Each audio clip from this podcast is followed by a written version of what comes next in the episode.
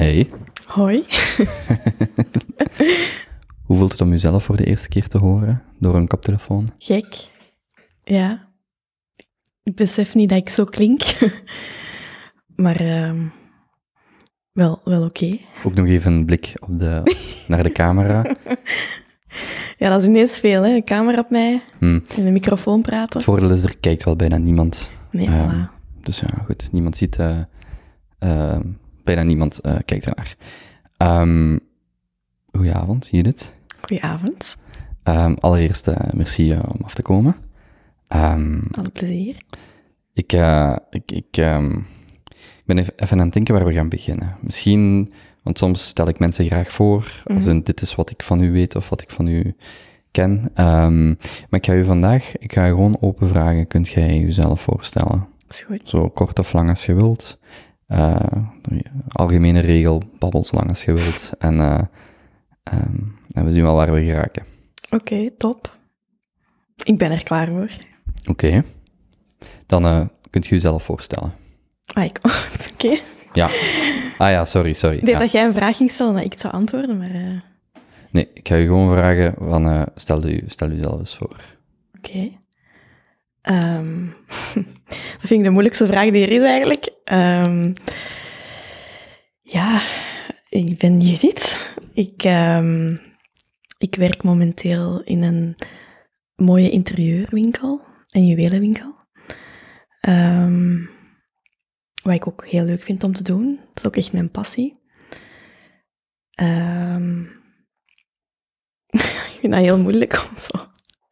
Oké. Laat mij hier beginnen. Ja. Je zit van Kapelle op van Buggenhout. Ik vergeet dat altijd. Buggenhout. Je zit... Ik zal u voorstellen, dan zullen we vandaag gaan. Ik vind het makkelijker. Ja, oké, dat is makkelijker. Want je moet je comfortabel voelen. Dus wacht. We hebben elkaar leren kennen, ik denk een half jaar geleden of zo. Was op een housewarming van Hermie. Hey, Hermie. En ik denk dat Hermie u introduceerde inderdaad als de vrouw achter Nina en Anna in Antwerpen. Je zit daar, was uw titel daar? Store manager bij Anna en Nina. En dat is aan de Steenhouwersveste. Ja, daar, klopt. Aan de oever. Ze zei ook dat je make-up artist waart of zijt. Ja. En dat jij een gevoel voor schoonheid hebt. Van de schone dingen. Daar begonnen we mee. En vandaar kwam ook mijn vraag van om jezelf voor te stellen, maar ik zal het zo vragen. Jij hebt twee zussen en nog een broer. Klopt. Is het voor mij dan fout om te denken dat die broer het net makkelijker of moeilijker heeft gehad met drie jongere zussen? Goh, dat is een beetje dubbel, denk ik. Ik denk dat hij op jonge leeftijd het misschien moeilijker vond dat hij de enige man was. Maar ik denk dat hij nu wel heel blij is met zijn drie zussen. Dat hij zo de grote broer is, de beschermende broer. En ja, dat we daar zo een beetje naar opkijken. En ik denk dat hij dat wel leuk vindt eigenlijk. Had uw papa liever een 50-50 verdeling gehad in zijn kinderen? Goh, ik denk... Mijn papa is ook wel heel blij met de zussen, denk ik. Maar vroeger... Mijn jongste zus, dat moest eigenlijk een jongen zijn. Of dat was zo op de echo te zien, dat de jongen ging zijn. Dus mijn papa was in het begin wel wat ontgoocheld. Als hij eruit kwam dat het een meisje was. Zo was eigenlijk bedoeld om een Ruben te zijn. Dus ik denk dat dat in het begin wel wat ontgoochelend was, maar dat later, uiteraard, maakt ook niet uit of je kind jongen of een meisje is. Je moet die gewoon graag zien. En dat doen ze wel, denk ik. Jij bent op jonge leeftijd ook muziek beginnen spelen. Ja. Ik heb als kind veel hobby's gehad. Wij mochten van alles uitproberen. We werden ook gestimuleerd om dat te doen. Was de muziekschool, maar ook sport, jeugdbeweging. Wij mochten van alles doen en van alles uitproberen. En ik heb 4 jaar noodleer gedaan. En dan was dat... mocht je instrument kiezen daarna. Dan heb ik piano gekozen. Dus dan heb ik tot mijn 18 jaar piano gespeeld. En dan voordracht gedaan. Dramatische expressie. en dan ooit meegedaan in een musical. De welke? Krapueltjes, genaamd. Ik was ook heel gek, maar ik was de hoofdrol. Dus ik moest dan acteren, ik moest dan solo zingen met een heel groot team. Ja, heel de muziekschool deed eraan mee. Dat was dansen. Ik was 11 jaar, dus ja, dat was een beetje op een 11-jarig niveau, uiteraard. Maar dat was wel leuk om te doen. En ik vind dat wel achteraf gezien heel zot dat ik dat toen gedurfd heb. Want ik heb altijd wel heel veel stress gehad, ook als kind. Dus als ik daar nu over naar terugkijk, dan heb ik wel zoiets van, wow, wel chic dat ik dat gedaan heb. Stond je daar als kind bij stil van, oh wow, ik ga voor mensen optreden? Ja, sowieso. Ik was echt altijd heel bewust van de stress die ik voelde en de fouten die ik zou kunnen maken. Dus ja, daar was ik wel al heel bewust van. En altijd heel blij dat het gedaan was, maar ook leuk om het te doen natuurlijk. Maar die stress zat er wel heel hard in. En heb je dan stress op voorhand of achteraf of alle twee? Vooral stress als ik iets alleen moest doen of als ik alleen op het podium stond. Al die ogen op mij gericht. Maar zo het toneel spelen met anderen, als er andere mensen bij kwamen, had ik minder stress. Maar het was vooral de momenten, als ik wist mijn solo komt eraan, dan kreeg ik wel even stress en dan was dat die solo voorbij en dan dacht ik, oh, kijk, het is allemaal goed verlopen. Ja, dat is een beetje op voorhand stress, denk ik. Waarom heb je piano gekozen? Omdat ik dat zelf een heel mooi instrument vind. En omdat je daar heel veel kanten mee uit kunt. Ja, ik weet het niet. Ik ben er altijd door aangesproken. En ik ben heel blij dat ik dat gekozen heb ook. Gewoon om nu stukken te kunnen spelen. En gewoon ja, mensen te kunnen begeleiden. Niet dat ik dat nu heel veel doe, maar ik denk dat je met piano gewoon heel veel kanten uit kunt. Ja, er was die grappige anekdote van twee maten die een foto van u zagen aan de piano. En de ene viel de piano op en de ander de outfit. Dat was heel... Welke outfit bedoel je? Ja, dat was... Ja, zat. Mensen kunnen zelf door uw feed gaan. Ik denk niet dat er zoveel andere foto's met piano's op staan, maar dat was grappig, omdat ik dezelfde... ik had al gezegd dat je op de podcast ging komen. En dezelfde foto, de ene reageert zus en de andere, die speelt ook piano. En ik dacht, ja, juist, ik moet dat vragen. Ja. Want jij kunt dus wel een verzoekje spelen. Ik kan dat. Ik moet zeggen dat ik... Met de lockdown had ik ook heel veel tijd. Ik heb 2 maanden thuis gezeten en dan dacht ik, kom, ik moet dat terug opnemen. Af en toe heb ik dat wel gedaan, maar ik merk dat ik zo mijn projectje of zo moet hebben. Of dat ik inderdaad... Als iemand mij iets vraagt, zou ik misschien meer gemotiveerd zijn om iets te oefenen. Maar zo puur op mezelf, dan speel ik ook altijd de stukjes die ik al ken van vroeger. Tot vervelend toe van mijn dierbaren, die dan ook zeggen van... Allee, het is weer hetzelfde dat ze speelt. Hoe lang zou het ongeveer duren voordat je iets nieuws leert? Het valt een beetje te zien, de moeilijkheid natuurlijk. Het is vrij gemakkelijk. Vrij gemakkelijk. Geef mij 2 weken. Oké. Ja. Dus mag ik u dan nu officieel on the record vragen om een nummertje te leren en het tegen over 2 weken te spelen? Ik kan mijn best doen. 3 weken. Pak 3 weken, want ik werk fulltime, hè, dus ik moet zien dat ik de tijd ervoor heb. Maar ik wil, ja, dat is een uitdaging. Ik zal u er 2 geven. Ik denk dat je al kunt raden welke 2. Het zal ofwel de pianoversie van de teamsong van Interstellar zijn, van Hans Zimmer. Heel mooi nummer. Of, ook een heel mooi nummer, want ik zou niet durven kiezen. Daarom heb ik ze alle 2 graag mooi. The Nature of Daylight van Max Richter, van Arrival, van de film. Ook supermooi. Dus je moet maar zien in welke mate. Ik zal zien welke dat kies. Het eentje, dat van Max Richter, is wel zwaar met violen. Maar ik heb een elektrische piano thuis, dus ik kan dat instellen met violen. Dus je hebt zo'n standje voor violen. Ik kan dat allemaal regelen. Alright. Dus over een drietal weken zien we een story voorbij komen of een filmpje. Nu heb ik mijn eigen iets opgelegd, hè? Ja, en enkel de mensen die hier naar luisteren weten wat ze kunnen verwachten. Klopt. Oké. Nee, is goed. Oké, super. De uitdaging is aanvaard. Oké, en ik weet dat er de partituren van zijn. Zo heet dat toch, hè? Partituren? Ja, oké. Klopt. Dus binnen dit en 3 weken, we zitten dan midden juni. Op mijn verjaardag zal ik dat liedje dan spelen. Op uw verjaardag. Wanneer is uw verjaardag? 15 juni. 15 juni, oké, prachtig. Even noteren. Heb je al een idee welk je wilt spelen? Ik Ik denk het tweede. Dat van Max Richter? Ja, vond ik wel heel mooi. Oké. Okay. Dan ga ik kijken als tegenprestatie of ik een Nederlandse vertaling vind van dat kort verhaal. Ik wil ook de Engelse geven, maar dan zou je eerst... Ik heb dat vorige keer, we hebben met 2 maten vorige week een opname gedaan, en dan zei ik tegen iemand... daar zei ik van, je zou eigenlijk de film moeten kijken, een tweede keer moeten kijken, dan het verhaal lezen en dan een derde keer die film kijken, gewoon omdat die, zowel het verhaal als de verfilming en de muziek, de score en zo, alles is daar zo mooi, maar er zitten zoveel gradaties van schoonheid in zowel het verhaal als de film, dat je alles perfect moet zien. Maar dus als je het verhaal zou lezen in het Engels, vond ik het wel heel zwaar om te lezen. Dus ik ga kijken of er een Nederlandse vertaling van is en anders het Engelstalige verhaal. Ik ben benieuwd. Heb je ooit optredens gedaan of zo met uw muziekinstrument? Nee, in de muziekschool moesten wij uiteraard examens doen. Als een van mijn beste vrienden nu naar dit zou luisteren, dan gaat ze denk ik echt heel strijk gaan nu. Omdat... Ik heb heel hard moeite met dingen om mezelf te presenteren in het openbaar, waar mensen naar kijken of luisteren. Vandaar dat dit voor mij ook al een uitdaging is en ook moeilijk is. Zit je nog nerveus? Valt mee. In het begin wel. De open vraag vond ik echt moeilijk.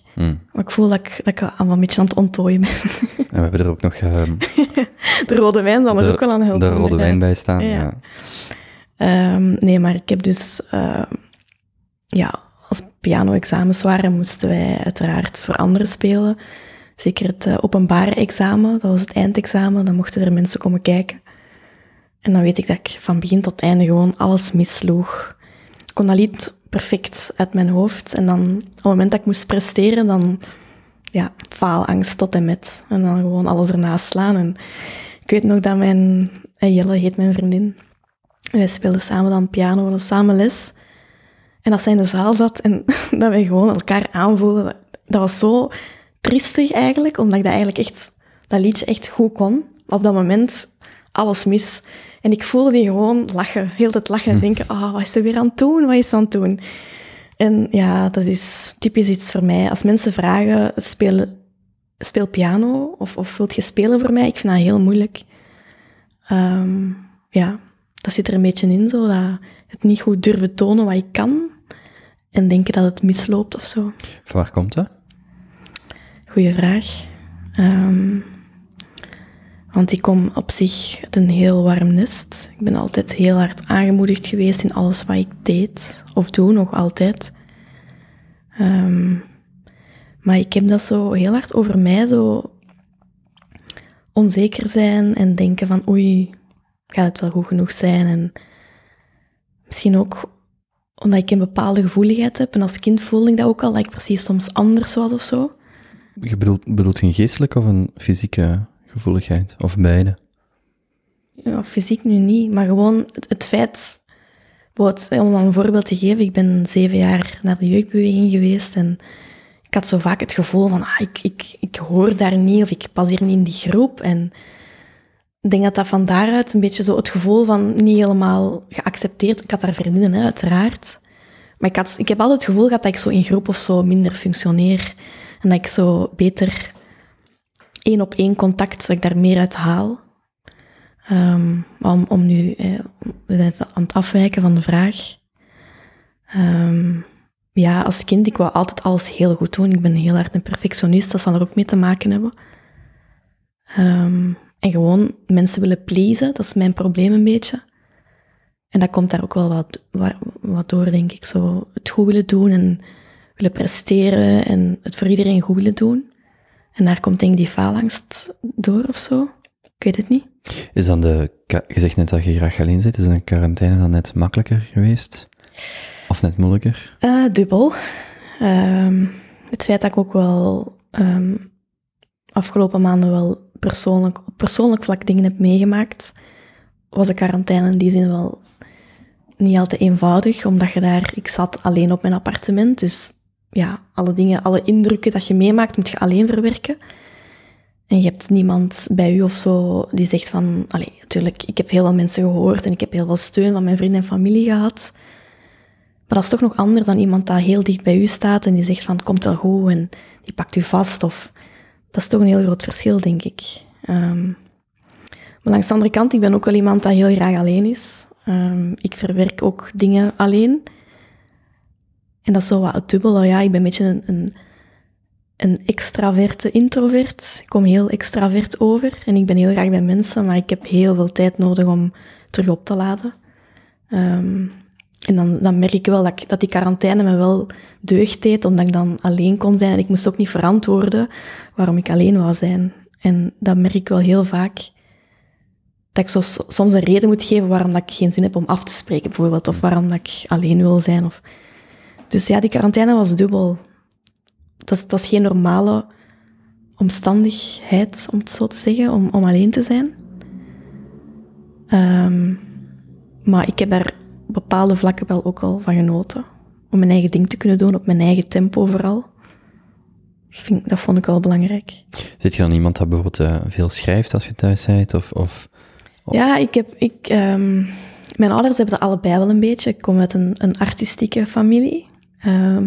Mijn ouders kunnen allebei wel heel goed schrijven. En ik merkte wel dat ik soms zo naar vrienden kaartjes schreef of gedichtjes maakte of zo, dat wel. Maar niet dat ik zelf boeken zou schrijven of nee. Gelijk een dagboek of zo? Ja, ik had dat misschien beter gedaan, maar daar ben ik dan niet consequent genoeg voor. Ik zou er dan aan beginnen of denken, ah ja, en dan zou ik dat 2 dagen doen en dan ligt dat weer opzij. Allee, dat is... Je bent ook niet echt bekend voor je multitasking, hè? Wat wil je daarmee zeggen? Nee, dat klopt. Ik kan niet combineren. Dat vind ik heel, heel jammer aan mezelf, maar... Ik kan me maar focussen op 1 ding tegelijk. Maar ik denk dat dat ook komt uit mijn perfectionisme. Maar ik wil 1 handeling zo goed doen, dat ik me daar volledig op stort of zo. Ik weet het niet. Dus ik kan niet een diepgaand gesprek voeren en dan koken tegelijk. Maar dat is misschien ook omdat ik niet zo graag kook. dat geen automatisme is. Waardoor dat mijn aandacht daarop gefocust is of zo. Dat ik niet... de 2 handelingen tegelijk kan, ik weet het niet. Maar inderdaad, ik ben geen combineerqueen. Laat mij een makkelijke vraag stellen. Die bestaan. Ja, en eigenlijk moet je schrikken als iemand tegen je zegt... Ja. Dat is zo gelijk, ik ga een compliment geven, maar... Zoals stel jezelf voor, supermakkelijke vraag. Begin maar eens. Nee, dat is makkelijk. Waarom... Stel dat er 11.000 redenen zijn om u te volgen op Instagram. Waarom zou iemand u volgen? Of waarom volgt iemand u? Omdat ik denk ik mezelf ben. Ik laat de dingen zien die ik leuk vind. Ja, ik vind dat gewoon heel belangrijk dat ik voor bepaalde dingen uitkom, waar ik ook waarde aan hecht. En misschien omdat, ja, ik weet niet. Ik probeer origineel te zijn en ik probeer mijn ding te doen. En... Ik hoop dat mensen dat leuk vinden en dat dan ook wel opmerken van, die doet wel toffe dingen of zo. Wat zijn de rode draden die dingen verbinden? Misschien wat de kleine dingen, de subtiele dingen. Zoals jij al eerder aangaf, hè, jij gaf mij het compliment van, je hebt oog voor schoonheid. Ik denk dat dat de rode draad is. En dat kan gaan van... dingen die ik aan heb, tot schilderijen die ik mooi vind, tot muziek, boeken die ik leuk vind, of plaatsen die ik mooi vind, of mensen die ik leuk vind. Ja, ik weet niet. Ik denk dat dat een beetje mijn rode draad is. Ik heb het gevoel bij u dat dingen elkaar ook versterken. Je werkt in een winkel, of je hebt een winkel waar dat... Het is niet mijn winkel, maar... Je werkt in een winkel, ja, dan.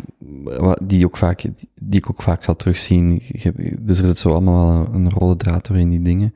Maar heb je ook het gevoel dat je zo vandaag dingen in balans hebt met wat je doet? Denk het wel. Allee, ik ben vaak op zoek naar de balans, maar wie niet? En alles wat ik doe in het leven, doe ik ook wel met 100% de volle goesting en overtuiging. Anders zou ik niet aan iets beginnen. Ik heb dat in het algemeen. Ik heb dat in mijn relaties zo. Ik heb dat met mijn werk, mijn job. En dat moet ook echt gewoon een beetje weerspiegelen van hoe ik ben. Of wat ik graag doe in het leven. En bijvoorbeeld mijn ouders hebben altijd zelf een apotheek gehad. Dus ik ben daar van kind af aan ook gewoon om in een zaak mee rond te lopen en te zien hoe dat mijn ouders andere mensen helpen en gewoon hun ding doen. En ik merk dat ik dat ook heel hard heb. En ik heb dan ergotherapie gestudeerd en ik had zoiets van, een sociaal beroep, dat zal wel bij mij passen. Maar dan had ik ook zoiets van, je hebt ook zoveel keuze en ik wist niet of ik de juiste keuze had gemaakt. Ik heb die studies wel op een mooie manier volbracht. Waar heb je gestudeerd? In Gent. Op kot ook gezeten? Ja, ik heb op kot gezeten, inderdaad. Maar ik had zoiets van, ik weet het niet. Ik had dan zo een iets mindere eerste werkervaring. En had ik zoiets van, is dat eigenlijk wel wat ik wil doen? En dan heb ik even ben ik even in de diepte geraakt, zal ik maar zeggen. Maar nu besef ik wel van, ik heb wel nu altijd gekozen voor de dingen waar ik echt 100% achter sta. En ik ben heel blij dat ik die switch gemaakt heb en dat ik dat gedurfd heb om gewoon totaal iets anders te kiezen. En in een winkel staan, een winkel runnen, ook al is het niet mijn winkel, ik sta daar wel met hart en ziel. Omdat ik ben ook gewoon van dat zien bij mijn ouders. En ik zou ook niet ergens kunnen staan waar ik niet voor 100% mijn ding zou kunnen doen of mogen doen. En het feit dat we daar zoveel mooie producten hebben en dat ik ook mensen kan helpen, heb ik wel het gevoel dat dat totaal aanpast bij wat ik zoek in het leven of wat ik leuk vind. Nog eens terug naar dus je groeit op in Buggenhout. Mm-hmm. Zou iedereen daar moeten opgroeien? Oei. Nee. Ik heb echt eigenlijk geen band met Buggenhout. Ik heb ook... ik heb daar in de lagere school gezeten, uiteraard. En dan middelbaar... Dan ben ik naar het STK gegaan in Kapelle-op-den-Bos. En dat was zo'n beetje... Het STK?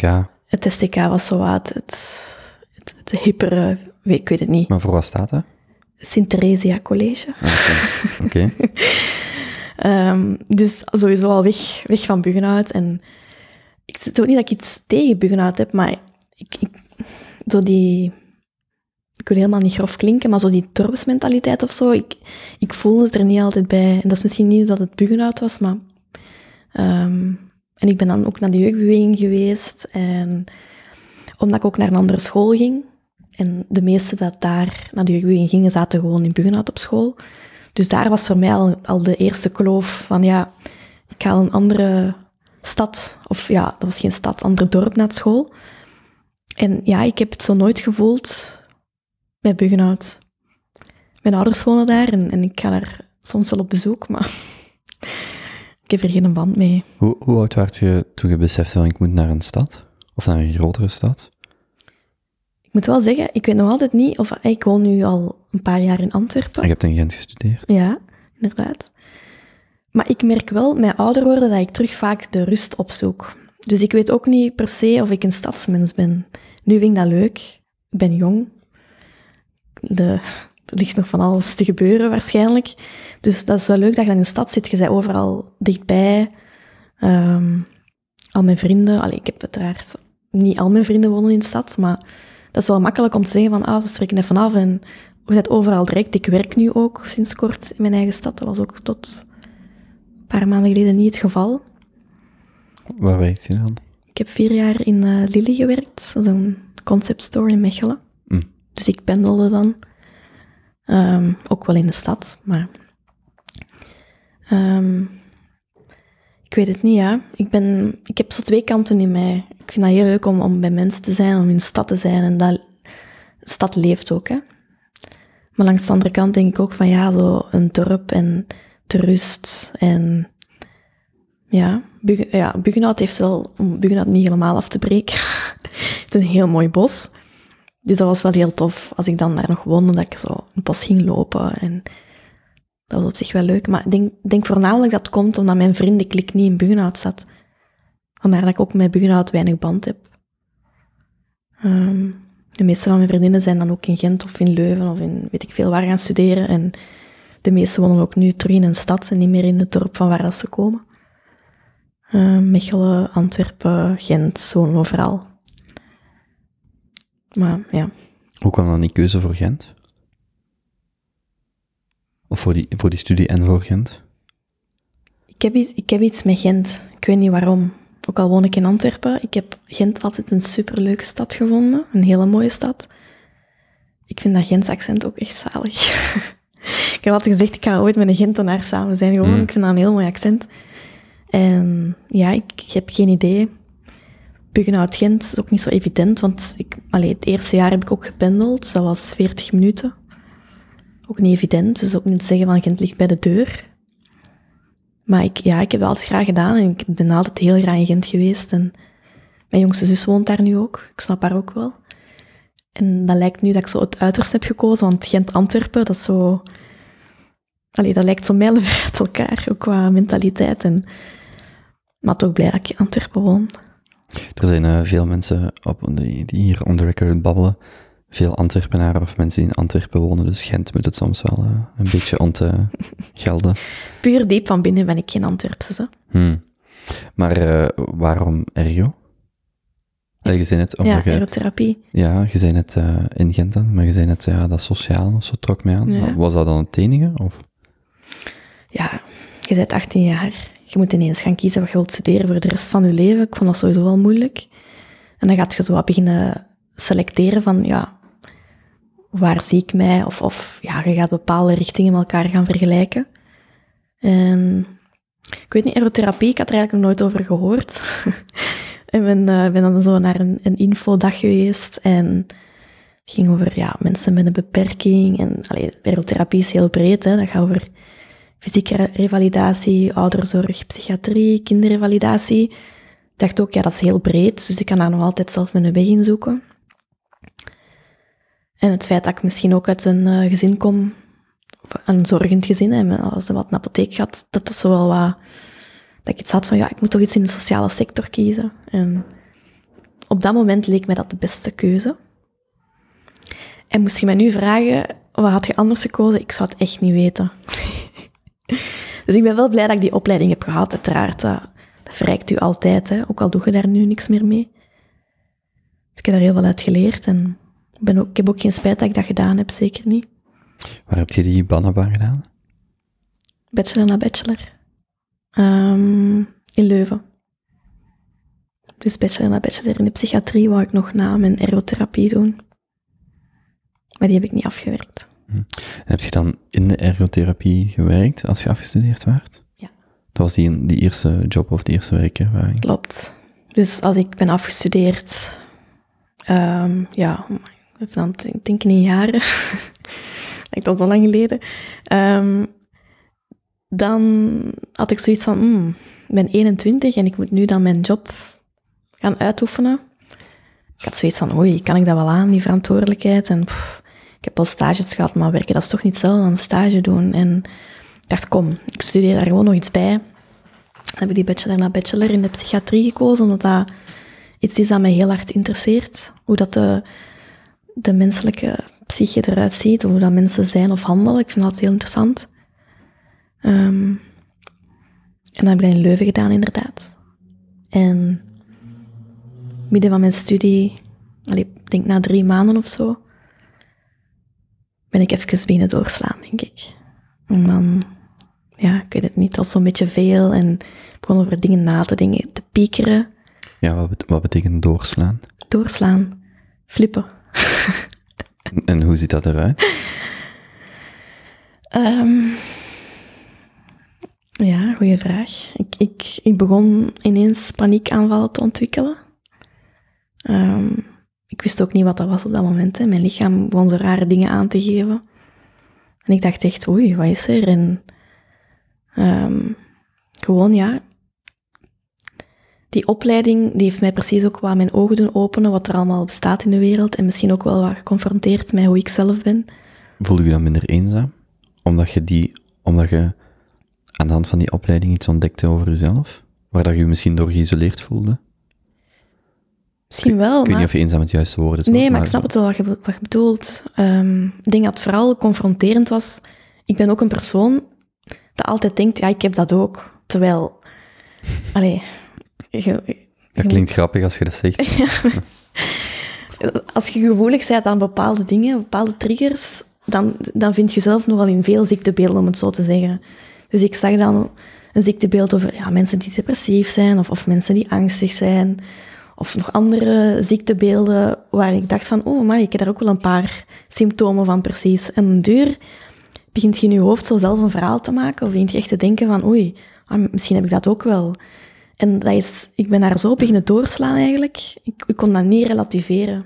Maar was dat al aan de hand met professionele hulp of dat was puur in je eigen hoofd dat je die diagnose probeerde te stellen? Nee, puur zelf. Gewoon op aanvoelen van, ja, je lichaam geeft je soms bepaalde signalen en als je niet weet wat dat is, dan is dat heel beangstigend en dan wil je daar zelf eigenlijk een reden voor of een antwoord voor waarom dat je zo voelt en dan ziet je bepaalde dingen, symptomen passeren en dan denk je, ah, dat is misschien dat dan. Ah, dus dan ben ik misschien depressief. En zo gaat je eigen eigenlijk labels op, gaat je eigenlijk zelf labelen. Terwijl dat zo'n breed universum is en iedereen heeft wel iets van een bepaalde ziekte. Dus ja, maar ik ben daar eigenlijk echt... Dat was zo nieuw voor mij en ik ben daar zo... een beetje op binnen flippen. Flippen in die zin van, mijn lichaam geeft dingen aan en ik word daar angstig van. En dan dacht ik, voilà, ik heb een angststoornis. En zo is dat begonnen en dan ben ik gewoon met die opleiding moeten stoppen. Omdat mij dat wel, letterlijk ziek maakte. Voordat wij begonnen op te nemen, zeg iets over Dirk de Wachter en uw... fascinatie is niet het juiste woord. Dat is het eerste waar ik aan bedenken. Ja, jawel. Ja. Oh, jawel. Fascinatie is wel het juiste woord. Bewondering voor die man. Mm-hmm. Welke rol heeft Dirk de Wachter in uw leven gespeeld? Tot nog toe? Oh. Ik denk... Nu ook zo tijdens de lockdown. Ik ben ook zo wat dingen binnen opzoeken. En het interview dat hij geeft, ik vind dat hij zo'n hele menselijke en frisse blik heeft op bepaalde ziektebeelden. Die is ook heel... ik weet niet, zo het menselijke aspect van hem spreekt mij heel hard aan. Die bekijkt mensen niet als ziektebeelden, maar gewoon als mens met bepaalde eigenschappen of zo. En ik vind dat gewoon heel boeiend aan hem. En de dingen die hij zegt, ik ben daardoor, zoals je zegt, ik ben daar een beetje door gefascineerd. En niet dat ik bepaald een voorbeeld heb, maar... Het is geen oppervlakkige mens. En ik denk als psychiater dat je dat ook helemaal niet moogt of kunt zijn. Maar ja, ik heb al bepaalde dingen van hem gelezen dat ik echt dacht van, dat is echt een nagel op de kop wat dat hij zegt. Vandaar. Heb je dan die opleiding, je hebt die niet afgemaakt? Heb je die ook nooit meer willen afmaken? Nee, omdat ik ook niet meer zo goed wist waarom ik die opleiding eigenlijk deed. Was dat om mezelf beter te leren kennen? Of was het om tijd trekken om niet te moeten gaan werken? Of was het echt inderdaad puur omdat ik dat diploma wou? Want op zich, ik had eigenlijk al een diploma, dus daarvoor moest ik het niet echt doen. En ik denk ook, dat punt in mijn leven ben ik ook even de weg kwijtgeraakt. Dus ik denk ook niet dat ik spijt heb dat ik die opleiding niet heb afgemaakt. Ik denk dat ik nu veel meer weet over al die dingen dan dat ik die opleiding zou afgerond hebben, denk ik. Mm-hmm. Hoe is dat... wacht, hè. Dus je hebt RO gedaan, die opleiding psychiatrie of psychiatrische verpleegkunde. Ja, psychiatrie, want ik was RO, geen verpleegkundige. Oké. Ik ben altijd in de war met die maakt niet uit. En wanneer zit je naar Antwerpen gekomen? Of wanneer zit je aan het Leuven vertrokken? Daarin zit even wel een pittig verhaal. Ik weet niet dat je dat wilt weten. Ik heb tijd. Ja. Dus zoals ik al een beetje aangaf, dat ik zo wat ik was 21 en ik was de weg een beetje kwijt. Ik ben dus gestopt met die opleiding omdat ik hyperventilatie zat. Ik had angstaanvallen. Maar toen wist ik ook niet wat dat was. En... Was dat herkenbaar omdat je astma hebt gehad als kind? Of was dat iets volledig anders? Ja, dat was een ander gevoel. Kind als ik astma had als kind, dat was er gewoon. En dat was duidelijk wat het was. Maar die angstaanval, dat was puur iets mentaal. Dat was zoiets wat ik niet kende en dat was er plots. Hoe manifesteert zich dat? De eerste keer dat ik het had, dat was wel heel beangstigend. Ik weet nog, ik had een dag opleiding gehad in Leuven en ik zat op de trein en ik had best wel wat zware onderwerpen in de les gezien. Of ja. En ineens was er zoiets over mij aan het komen. Ik dacht echt, amai, een heel gek gevoel wat ik nu voel. En ik heb het gevoel dat ik naar lucht moet happen. En ik weet nog op dat moment, mijn gsm was uitgevallen. En dat vond ik een vreselijk gevoel, want ik had zoiets van, amai, als er iets gebeurt, ik kan niemand bellen. Ik kan mezelf ook niet afleiden of zo. Ik kan ook niet een spelletje spelen om mijn gedachten te verzetten. Dus ik had zoiets van, ik zat daar zonder mijn gsm in de trein. En ik dacht echt, ik moet er iemand aanspreken, want ik had het gevoel dat ik ging flauwvallen of zo. En ik was mezelf altijd aan het rustig maken en diep ademen. Maar hoe meer dat ik wou ademen, hoe meer dat ik begon te hyperventileren. En ik had me echt voorgenomen, oké, ik ga echt iemand aanspreken, want ik weet niet wat er aan het gebeuren is. En het was heel gek, die minuten, dat leken uren. En ik heb dat wel... die aanval is er niet geweest. Maar ik denk, als het veel langer had geduurd, dan was ik volgens mij wel... Ja, dat is een heel, heel beklemmend gevoel. Dat is precies dat je... Dat komt op je af en... Je denkt van, ja, ik ga hier doodvallen of zo. Ik ga flauwvallen en ik ga doodvallen. Dat is heel gek. Ik weet nog dat ik zat op de trein en dat gebeurde. En dat was ook... Ik kwam dan thuis en ik weet nog, mijn papa deed de deur open en ik ben in zijn armen gestort. Ik ben te beginnen te wenen als een klein kind. En hij zei, wat is er? En ik zei, dat was vreselijk. Ik kon dat ook niet omschrijven. En ze zagen ook al van, ja, Judith... omdat ik ook wel al verhaal had verteld over die opleidingen. En ik heb toen tijdens die opleiding ook... ben ik in contact gekomen met hoogsensitiviteit, want daar had ik ook nog nooit over gehoord. Er was een vriendin in die opleiding waar ik heel mee overeen kwam. En die was daar al langer mee bezig en die herkende dat in mij. En dat was ook zoiets van, hoogsensitiviteit. Dat was weer al zoiets van, zie je wel, ik heb een ziekte of zo. Ik was zo dingen aan het zoeken waarom dat ik zo gevoelig was of waarom dat mijn lichaam reageerde op bepaalde dingen.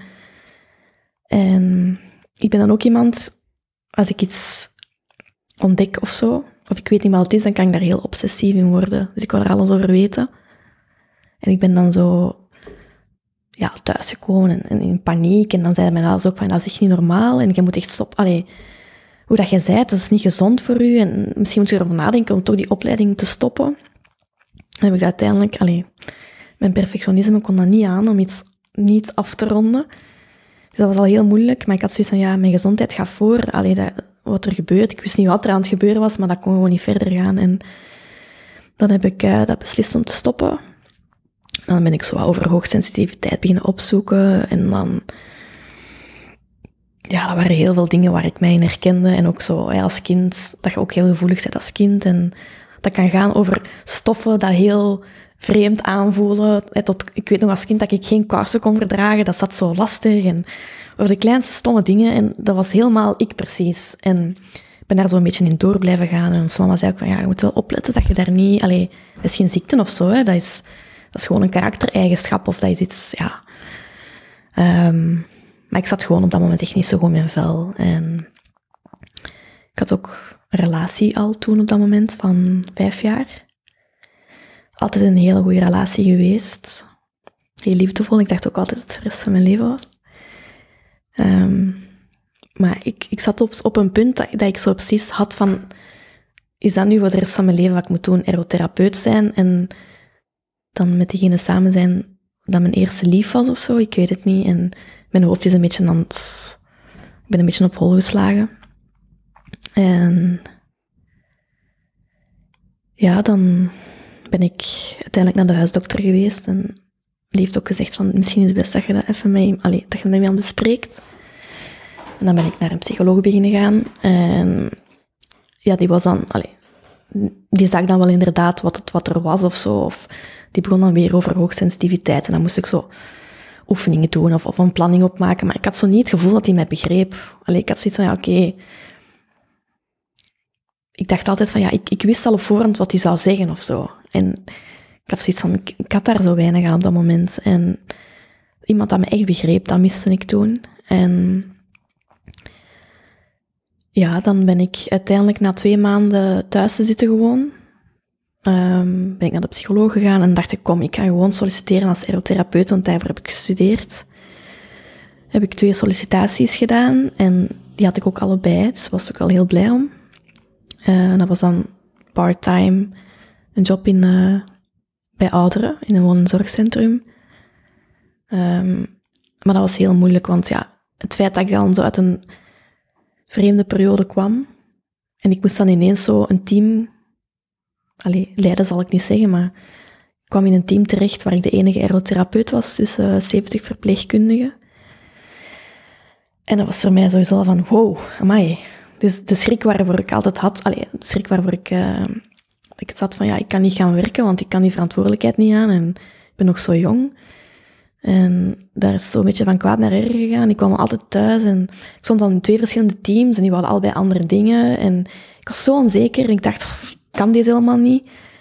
En dan ben ik thuis gekomen en weer al beginnen flippen. Het was weer van dat.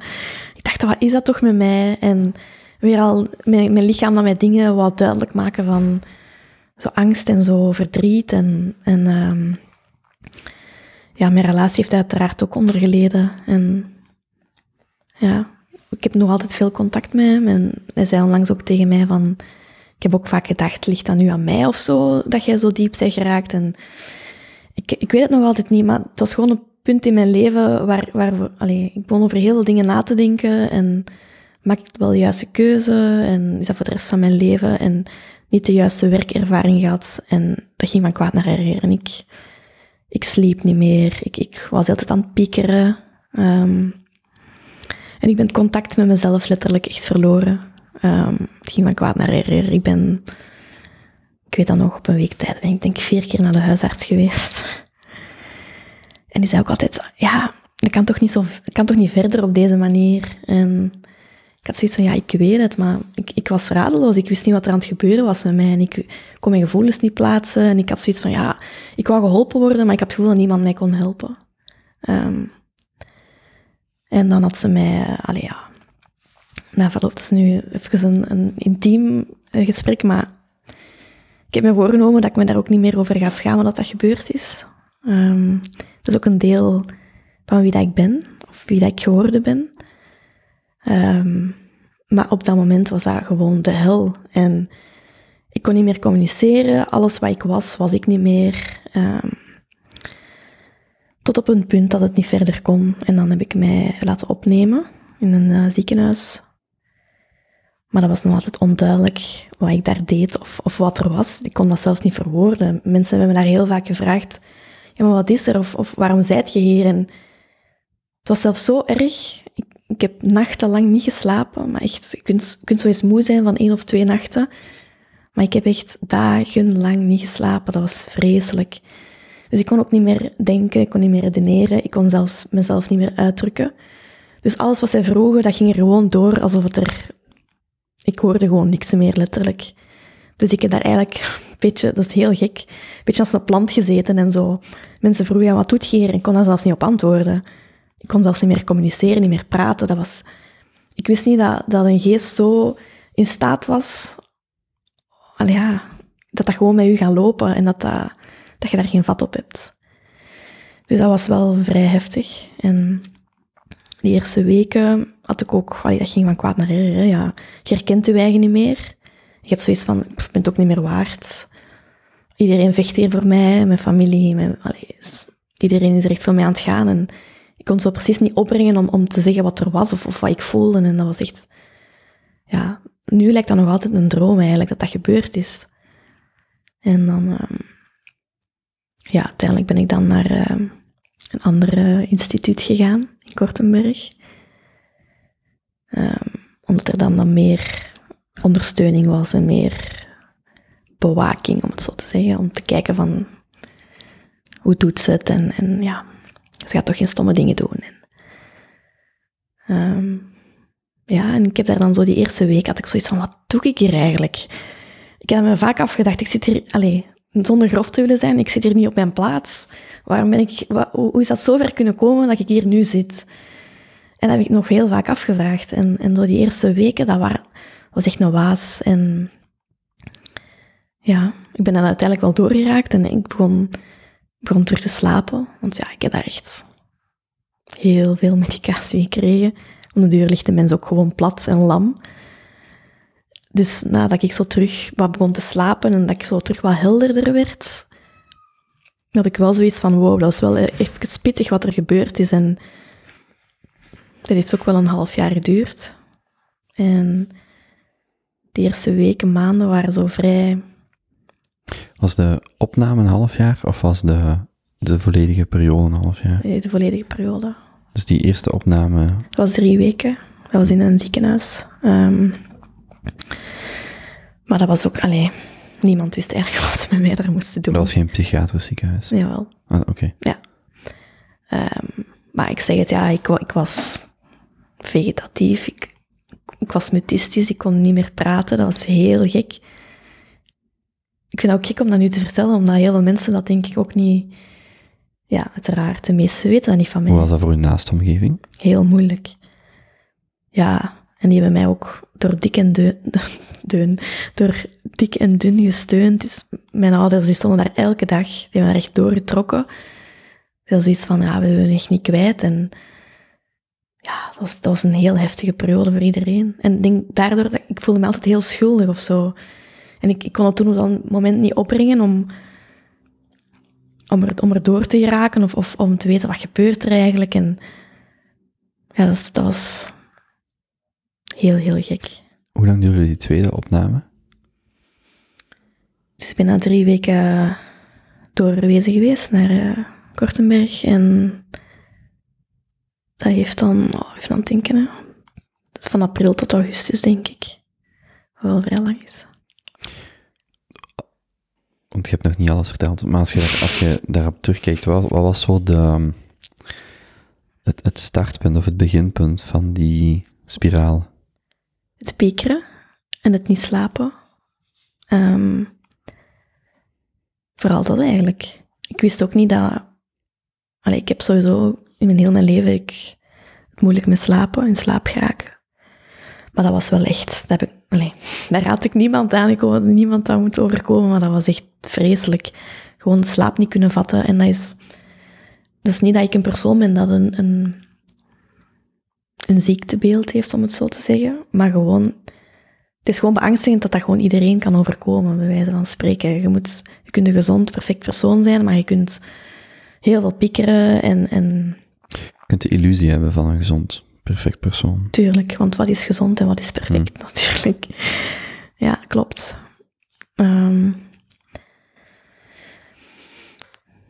Sorry, ik weet eigenlijk niet meer wat uw vraag was. Dus je zit in de Kortenberg. Ja. En je gaat van die vegetatieve, mutistische stand, als je daar eigenlijk binnenkomt, of als je daar doorverwezen wordt. Ja. En wat gebeurt er dan? Hoe evolueert dan die situatie? Ja, in het begin... En misschien nog meegeven, dat bedenk ik mij net. Mm-hmm. Je hebt een aantal ziekenhuizen en instellingen en dergelijke die bekend zijn in de regio. Mm-hmm. Ik weet dat dus niet. Ik ga ervan uit dat Kortenberg een bekend... Dirk de Wachter is daar de hoofd. Wel, maar dat is gelijk dat iemand zou zeggen, ik zit in Sint-Truiden, in Diest. Dan weet iedereen dat dat de psychiatrische instelling is van Limburg. Ja. Maar voor iedereen niet-Limburger, die weet dat niet. Dus even omdat de kader Kortenberg is, dan, dat is een psychiatrisch ziekenhuis. Klopt.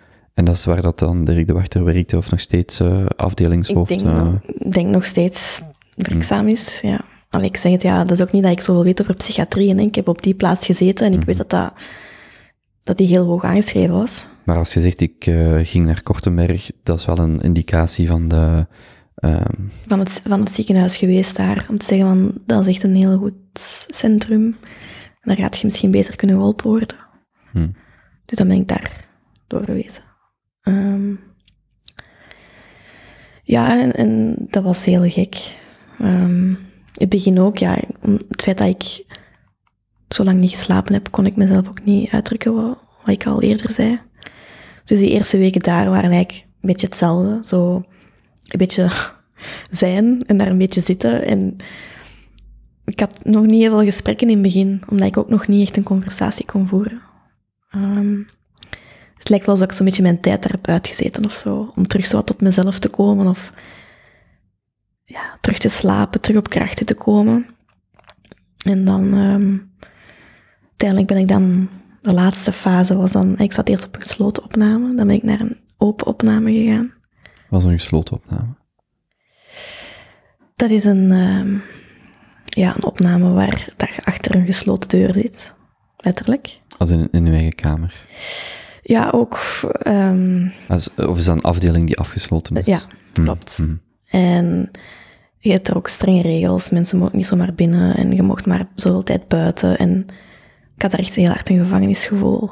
Heel hard. En ik dacht ook van, allee, nu word ik gestraft omdat ik me niet goed voel en word ik hier nog meer opgesloten. En dat heeft bij mij echt een averechts effect gehad.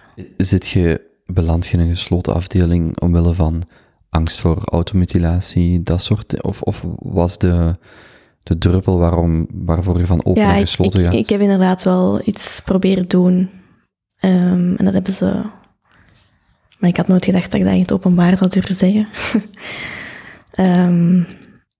Er is iets gebeurd of ik wou iets ondernemen en ze hebben dat opgemerkt en uiteraard...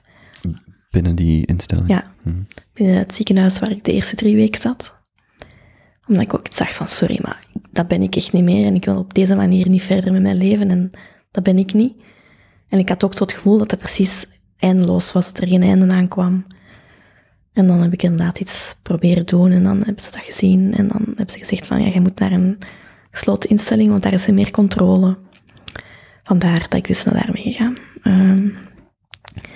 Maar dat was heel, heel vies.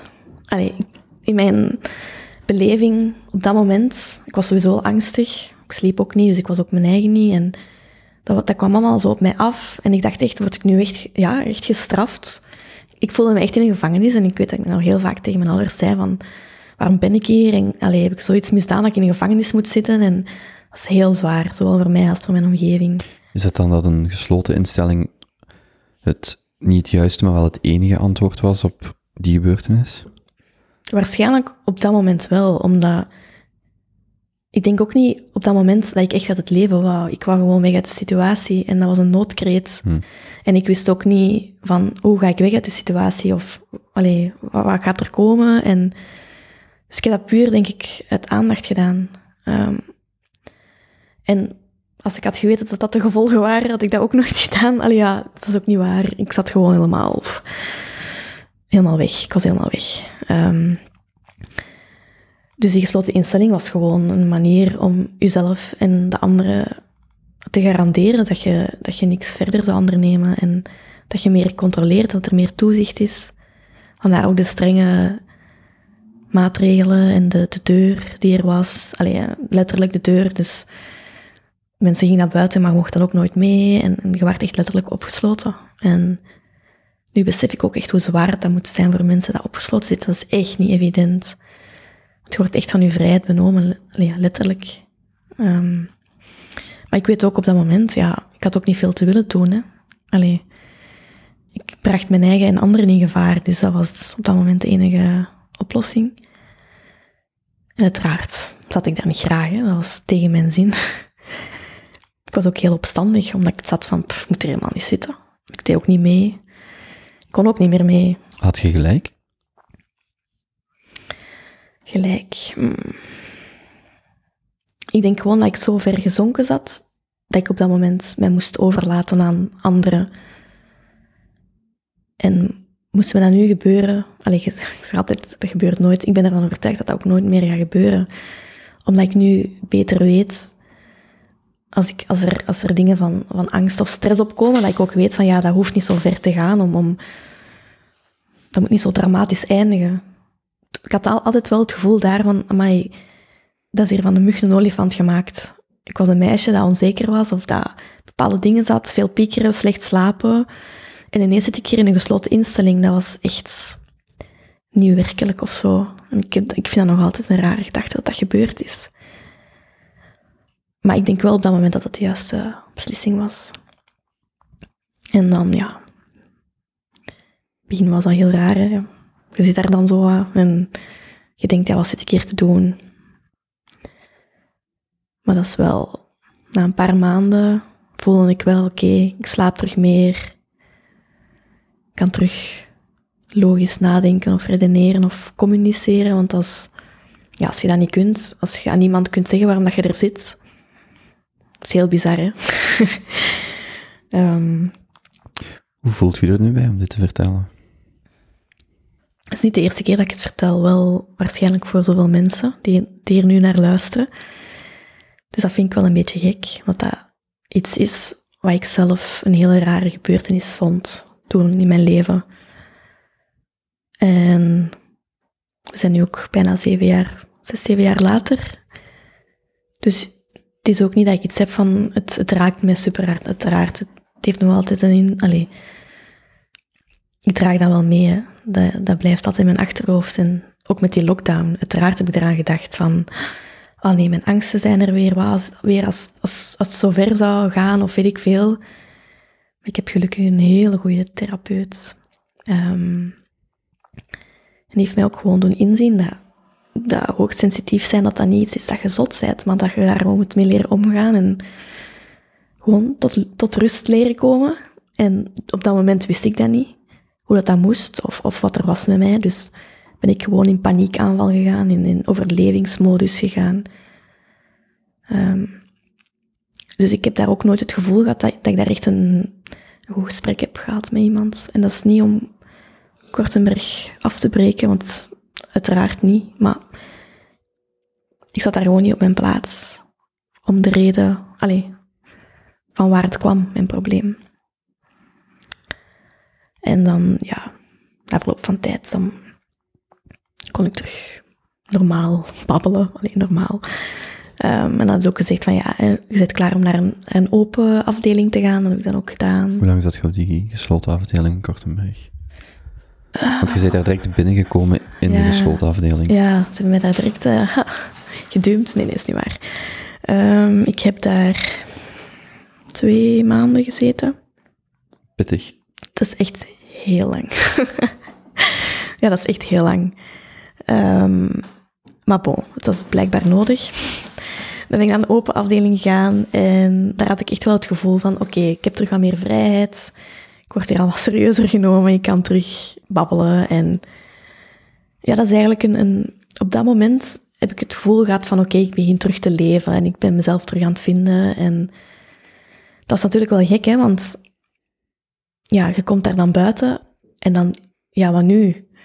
Ik heb daar 1,5 jaar gezeten.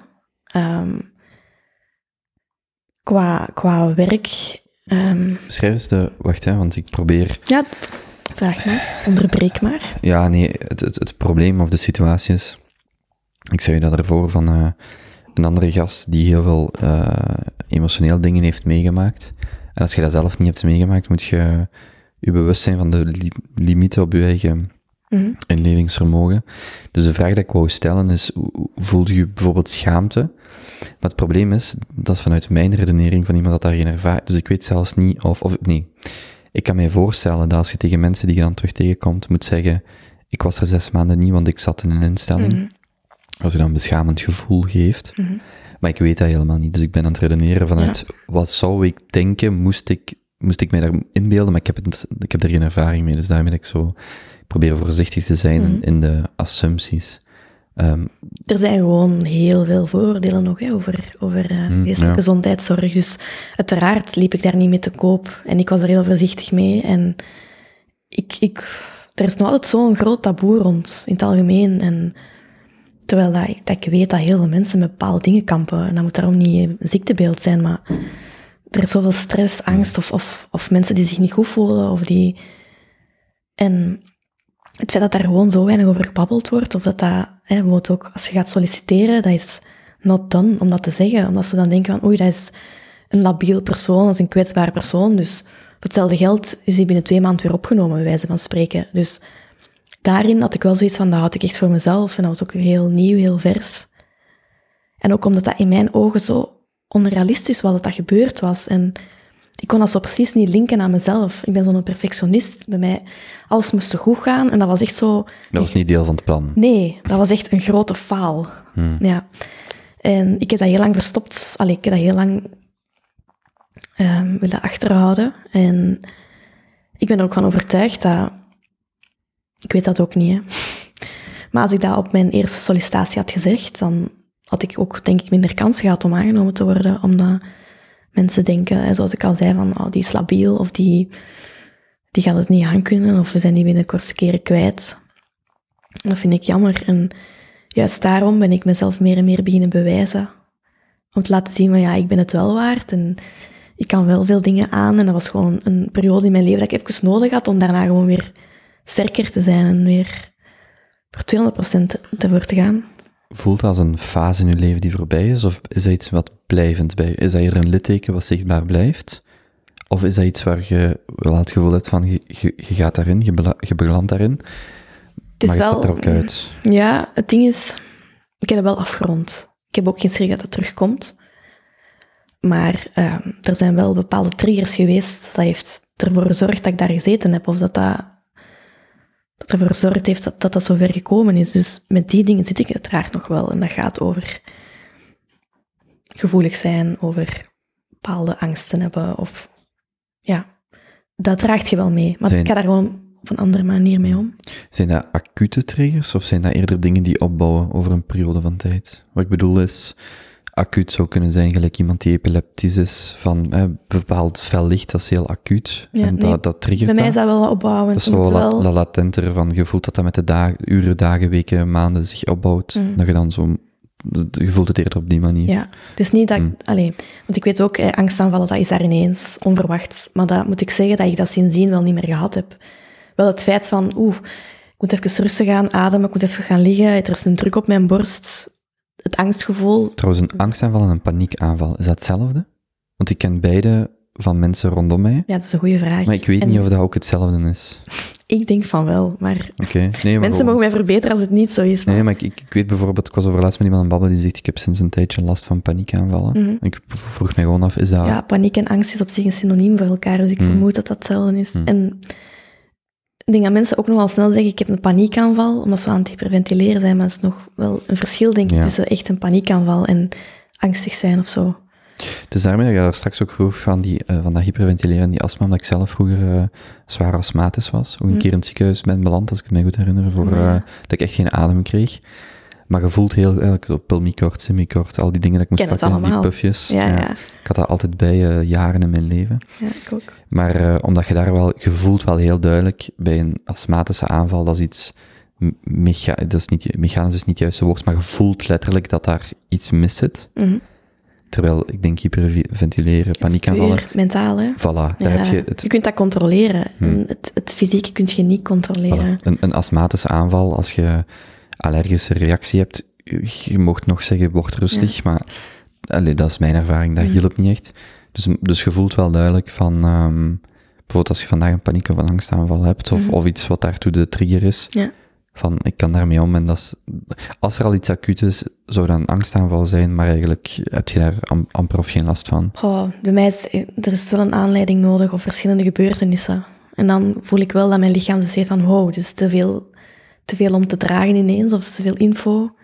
En dan voel ik wel dat ik heel veel energie verspil aan die gedachten of het gevoel of zo. En het kan heel uitputtend zijn. Maar wat zijn dan de dingen waarvan je afstand probeert te nemen? Bedoel je als ik het voel? Of? Die zich opbouwen, die zich zo latent opbouwen.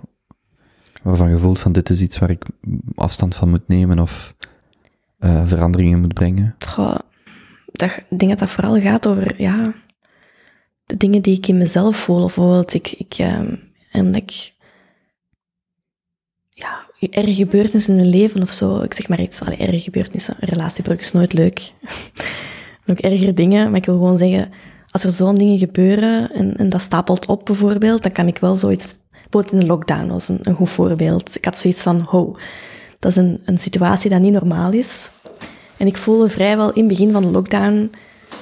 Amai, mijn lichaam reageert weer op die manier. Er is weer iets in mij dat wil zeggen van... Deze situatie is niet normaal, of let op, of word rustig, vind rust. Maar dat is niet dat ik bijvoorbeeld een beeld zie en dan denk... Dat is... Ik weet niet, dat is een beetje... Gebeurtenissen die samenvallen, of... Ja, dingen waar ik zelf mee kamp, hè, zo... De onzekerheid dan bijvoorbeeld van in het begin van de lockdown was dat van ik voel die angst en ik voel dan dat mijn energie helemaal naar die angst gaat. Dus heb ik niet de energie om mij verantwoordelijk te voelen om op dat moment mijn job perfect te kunnen uitvoeren. Terwijl dat ook niet aan de orde was, want dat kon ook niet op dat moment. Maar ik voelde dat mijn angst de overhand nam En al mijn energie wordt daar naartoe geslorpt. En dan is het gewoon aan mij om dat te erkennen. En gewoon rustig te worden. En dat kan aan de hand van, ja, ik zeg maar iets, oefeningen, yoga, meditatie, wat bestaat er allemaal. Helpt piano spelen? Eigenlijk wel, ja. Maar op zo'n momenten dat je echt zo denkt, dat het echt u bevalt. Allee, nee, niet bevalt. Dat het ineens op u komt. Dan moet ik wel echt gaan neerliggen. Dan moet ik wel echt ademhalingsoefeningen doen. Dus dan is het niet gewoon piano spelen maakt mij rustig. Dat kan een goede afleiding zijn. Maar op dat moment moet ik gewoon echt de tijd nemen om te ademen en rustig te worden. Trouwens, ik moet daar niet denken. Een van de grappigste antwoorden op een vraag die ik ooit op de podcast heb, was dat ik aan Herman Brusselmans vroeg. Went liefdesverdriet? Daarom dat hij antwoordt. Dat is gelijk kiespijn, hè? Het is niet omdat je dat voor de honderdste keer hebt, dat je nu zegt, het is goed, hè? Nee, dat is waar. Dat klopt. Vrij goede vergelijking. Een Herman. Ja, ik ga hem nog eens uitnodigen. Maar je komt dan, je verlaat Kortenberg en je zit dan met heel dat verhaal, heel die achtergrond. Hoe gaat het dan verder van daaraf? Ja, ik kwam buiten en ik had nog altijd niet het gevoel dat ik zo 100% in mijn lichaam zat. Dat klinkt nu kei raar, hè? Maar...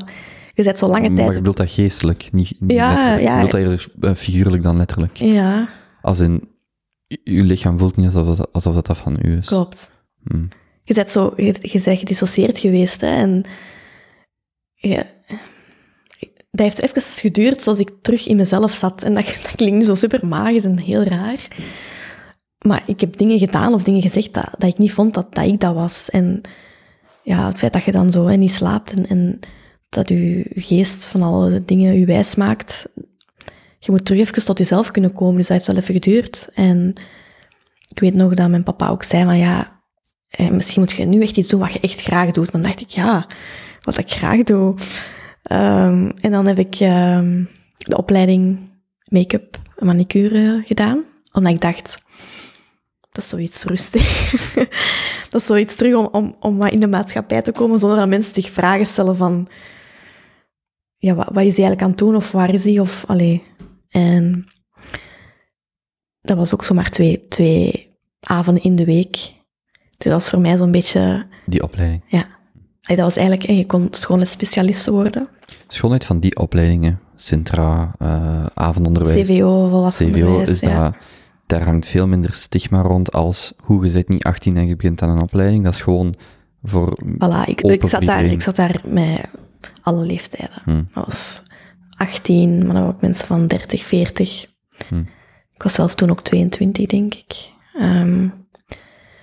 En zelfs daar heb ik ook nooit verteld van mijn opname. Dat was heel recentelijk gebeurd, maar ik heb dat nooit verteld, omdat ik wou niet dat mensen mij zagen als die persoon of zo, of mensen mij linkten. Het ding is, dat is ook niet wat je zegt als je 30 seconden hebt om je te introduceren, omdat dat ook een veel... Je hebt dat nu op een kleine 3 kwartier verteld en je hebt waarschijnlijk nog maar steeds, ik denk hoop en al 1/5 verteld van alles wat je daarover kunt vertellen. 1/10, denk ik, 100. 1/10, voilà. Ik wou nog vriendelijk zijn naar mezelf. Maar inderdaad, als ik echt moest schokken, inderdaad, nog een probeer het niet te schokkerend te vertellen. Wel, ik zou zeggen, niet terughouden, maar inderdaad, dat is ook niet zo wat je zegt, wat je zomaar op tafel gooit, hè. Nee, en zeker niet mensen die je dat niet kent. En dat was ook niet mijn intentie om daar vriendinnen te maken. Allee, ik ben een sociaal persoon en ik ben graag bij mensen. Maar bij mij was die reden meer om terug wat vat te krijgen op mijn leven. En om iets te hebben om een bezigheid te hebben. Of zo terug mijn ritme aan te halen. Was dat ook iets wat je echt graag deed? Als je dan in die opleiding zat, dacht je dan, hier kan ik echt wel mijn ei kwijt? Ik vond dat wel tof. Allee, zoals ik. Prachtig non-antwoord. Ik vond dat super, wel tof. Ja. Nee, tuurlijk, ja. Ik vind make-up heel leuk, hè. Ik doe dat nu nog altijd, dus uiteraard vond ik dat leuk. Je bedoelt werken als make-up artist? Ja, inderdaad. Dus ja, dat was heel leuk. En ik voelde ook dat ik meer terug aan het openkomen was. En het feit dat ik daar zo... Ik heb wel het gevoel dat ik daar een rol in heb gespeeld. Omdat ik niet mezelf... ik kon niet zeggen waarom ik daar was op dat moment. Of wat er met mij was gebeurd. En dat was ook wel moeilijk om zo oppervlakkig iets te doen. Uiteraard heb ik daar wel mensen leren kennen waar ik dat verhaal wel aan verteld heb. En ik weet nog, zij was ook wel vrij gevoelig zelf, dus zij begreep dat ook. Dus dat was wel mijn klik. Het is niet dat ik... En Melissa heet zij. Dat was ook iemand dat de opleiding volgde op dat moment.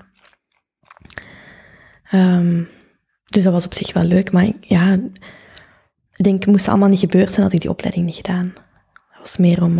ik heb het dan ook gecombineerd de jaren met vrijwilligerswerk. Mijn ouders hebben zich altijd ingezet. Was dat steun de armen, onder de armen? Kansarmoede, ja. De naam van deze twee? Oh, maar heb ik denken. Armen, ja. Oh, schandalig. Maar de persoon die dat nu gaat horen, gaat dat heel erg vinden. Nee, maar ik ga er straks op komen. Het was ook geen makkelijke naam, want ik weet, als je je naam googelt, komt je op een artikel van u van 2015. Echt? Ah, dat wist ik zelfs niet. Daarmee dat ik het weet. Over een artikel van u, een interview met u, waarin je zegt, ik combineer dat met mijn studies of met een studie. En daar inderdaad verteld over. En daarmee iets met armen, maar ik... Armentekort, amai, sorry, wauw. Ja, inderdaad, dat is een organisatie in Antwerpen dat zich inzet voor kansarmoede in Antwerpen. Heel mooi initiatief. En vermits dat mijn ouders daar ook al mee bezig waren. Je woonde toen nog wel bij je ouders? Of je zat al in Antwerpen? Daar is inderdaad de overgang gebeurd. Dus ik was nog altijd met Sander samen, ook na mijn opname. En dan heb ik inderdaad, tijdens die opleiding heb ik nog thuis gewoond. Dan heb ik die opleiding afgerond. En dan ben ik... Sander woonde toen sinds kort, recentelijk in Antwerpen. Ik had zoiets van, ik ga daar gewoon bij wonen. Waart je stabiel genoeg? Nee. Stabiel in de zin van, ik was nog altijd zoekende. En ja... Dat is heel jammer, maar die relatie had ook heel weinig kans op overleven op dat moment, omdat wij samen zoveel hebben meegemaakt. Een half jaar lang. Vind ik heel mooi. Stond hij daar elke dag. Die heeft hem daar doorgetrokken, doorgesleurd. Ook al hadden wij op dat moment ook geen relatie. Hè. Dus wij hadden gewoon zoveel respect voor elkaar. En die relatie heeft inderdaad nog even geduurd. En ik ben dan bij hem in Antwerpen gaan wonen. En dan... heb ik van het Antwerpse leven kunnen proeven. En op dat punt, na zoveel maanden hebben wij dan inderdaad beslist om het te beëindigen. Heel pijnlijk was. Maar dat was op dat moment niet echt een andere uitweg. En dan heb ik beslist om, ik woonde dan in Antwerpen toen, of toch een deeltje. En ik vond dat zo'n leuke stad en ik had al mensen leren kennen en ik had zoiets van, ik zet gewoon de stap en ik ga zelf in Antwerpen wonen alleen. En dan heb ik een jaar alleen op Zuid gewoond. Eigenlijk het jaar van mijn leven. Ik heb in mijn studententijd, ik was een superbrave student. Heel braaf gestudeerd, weinig uit geweest. En dan... In Gent of in Buggenhout? In Gent. Ja, in Gent. Heel braaf. Ik was in het algemeen altijd een brave student. En dan was ik ineens vrijgezel. Ik kwam in een stad terecht. En je moet ook weten, ik was een half jaar opgesloten geweest. Je moet eens beseffen wat een quarantaine doet met mensen. En dan nog eens maal 3. Of maal zoveel. Dus dat was heel intens en dat was heel gek. Dus dan heb ik de wereld leren kennen. Heel single geweest. Ja, inderdaad. Heel single geweest. Ik had dat ook even nodig of zo. Ik moest dat even hebben. En dat was, ik moet wel zeggen, dat jaar, dat was ook niet 100% wie dat ik was. Hè. Dat was gewoon zo in de kant voelt, in mij. Ja, het voelt, je gaat van het ene extreem naar het andere extreem. Tuurlijk. En het gemiddelde is in het midden, maar dat is niet het gemiddelde van die situatie. Nee, klopt. Dus ik ben letterlijk van het ene extreem in het andere gevallen. En dat ik ook zei, mijn relatie had zelfs geen kans op overleven op dat moment. Omdat ik voelde dat ik gewoon de wereld terug moest ontdekken. En ik kon dat niet met iemand bij mij. En dan in Antwerpen heb ik een hele leuke tijd gehad. Ik heb heel veel leuke mensen leren kennen. Heel veel vriendschappen ontstaan. En na een jaar heb ik dan Gunther leren kennen. En daar ben ik, 3 jaar mee samen geweest. Tot oktober. Die Je hebt wel nooit gedacht om dan terug te gaan naar Buggenhout. Dus je wou wel hier blijven. Mensen gaan denken dat ik Buggenhout haat, maar ik heb dan nooit gedacht om terug te gaan. Het stad is echt een beetje mijn ding. En zoals ik al zei, ik heb twee kanten in mij. Ik heb een wilde kant in mij, dat wilt weggaan en amuseren. Maar ik heb ook een hele rustige kant in mij, dat zo de natuur en de rust echt nodig heeft om op te laden. En dat vind je niet altijd in de stad. Komen die twee met ouder worden dichter bij elkaar? Of wordt die het extremer? Ik heb wel het gevoel, bij mij dan, dat het meer in balans komt. Dat het wel wat samenkomt. Dat ik niet per se naar het platteland moet om de persoon te zijn die ik wil zijn of zo. Ik heb in Antwerpen een beetje mijn eigen manier gevonden om toch mijn rust te hebben. Dus ja, ik zeg het, ik vind het wel heel tof om nu in een stad te wonen of in Antwerpen te wonen. En ik weet ook niet waar ik binnen 5 of 10 jaar zou wonen. Maar momenteel ben ik blij in de stad.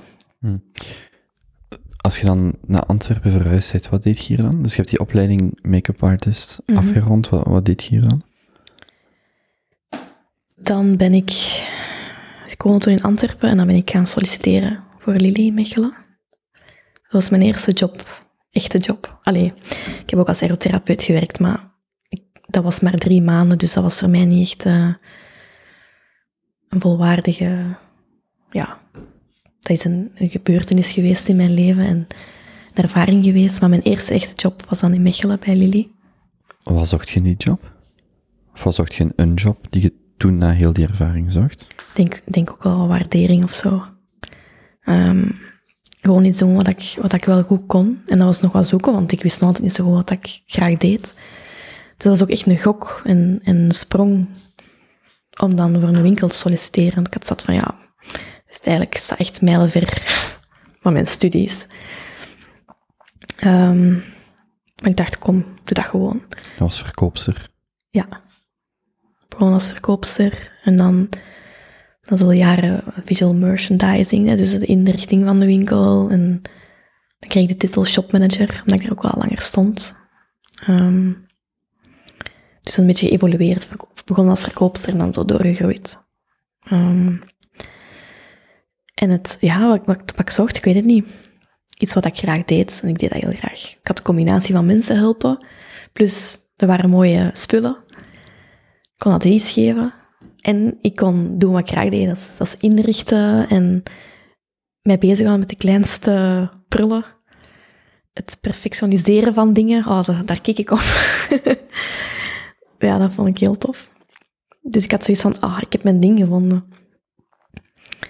Dus ik heb daar heel graag gewerkt, altijd. Maar ik merkte natuurlijk ook wel dat 5 dagen werken, of gewoon fulltime werken, dat als perfectionist zijnde in een hele drukke zaak, dat was echt niet evident. Dus ik voelde wel dat ik af en toe overprikkeld was en dat ik dacht van, pittig. Dus ja, maar ik zeg het, ik heb nooit spijt gehad dat ik dat gedaan heb en ik heb daar heel veel uit geleerd. Nou, even terug naar die omgeving. Dus je zegt, uw ouders, en zowel uw ouders als uw vriend, die waren er dagelijks, die waren er voor u. Wat was de negatieve ervaringen dat je ermee had? Niet met hen bedoel ik, maar uit de omgeving? Je bedoelt als ik opgenomen was? Of? Daarna, als je terug die instelling of Kortenberg verlaten hebt. Dus wat er moeilijk aan was? Of, sorry, ik begrijp de vraag niet zo goed. Wat de negatieve reacties waren daarop? En eigenlijk ga ik er nu al vanuit dat er negatieve reacties waren, maar ik wil geen ja-nee-vraag stellen. Dus. Ja, eigenlijk niet. Dat is het ding. Ik heb... uiteraard, als ik ging solliciteren bij Lilli, heb ik dat ook niet verteld. Ik heb dat pas... Wacht, laat mij dat anders zeggen. Ja. Want ik stel een foute vraag voor een assumptie. Waren er dingen, en zo ja, welke, die u eenzaam of geïsoleerd deden voelen, eens dat je daar weg waart? Ja, sowieso. Omdat je gaat daar buiten en je denkt ook van, hoe gaan mensen dat bekijken? En hoe gaan mensen nu nog waarderen? Of naar uw waarde schatten, denk ik. Omdat ook heel veel mensen niet weten wat er daar gebeurd is, of hoe dat loopt, of hoe dat in zijn werk gaat. Misschien daarom dat ik ook bewust dat heel veel mensen niet gezegd heb. Is dat schrik om gereduceerd te worden tot uw diagnose? Denk het. Hmm. Ja, en om gewoon minder kansen te krijgen in de maatschappij, wat heel jammer is. Want het zijn meestal de beste gepassioneerde mensen. Allee.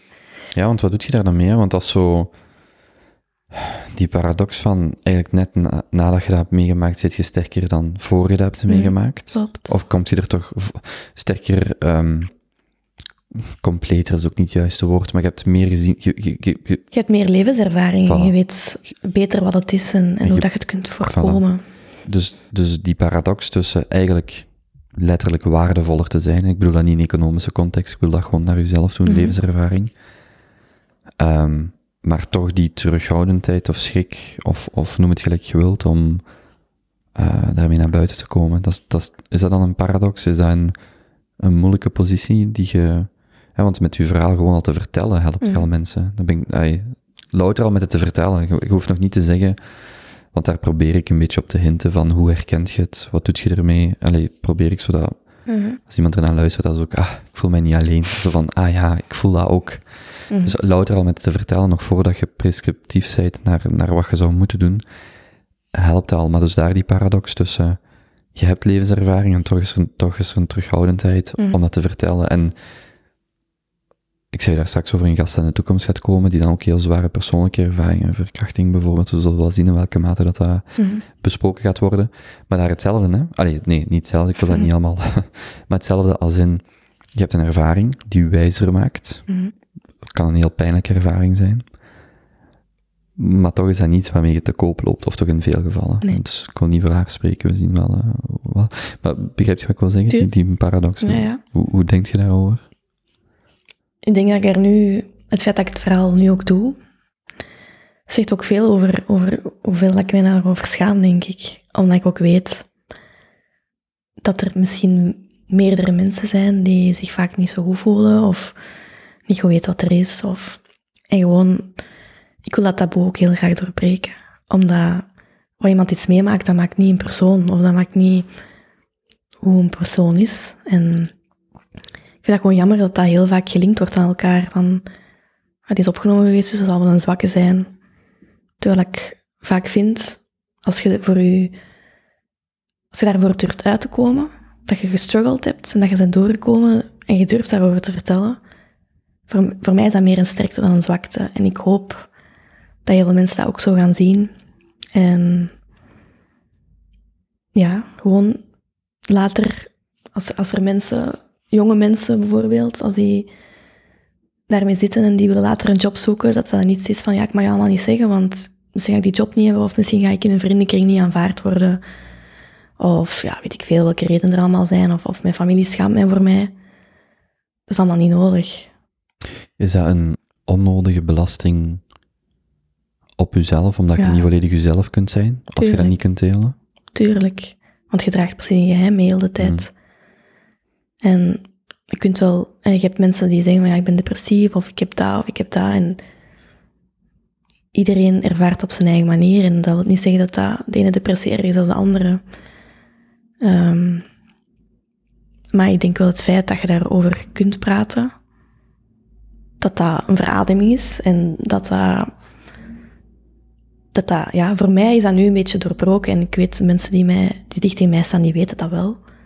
Maar ook, uiteraard niet iedereen.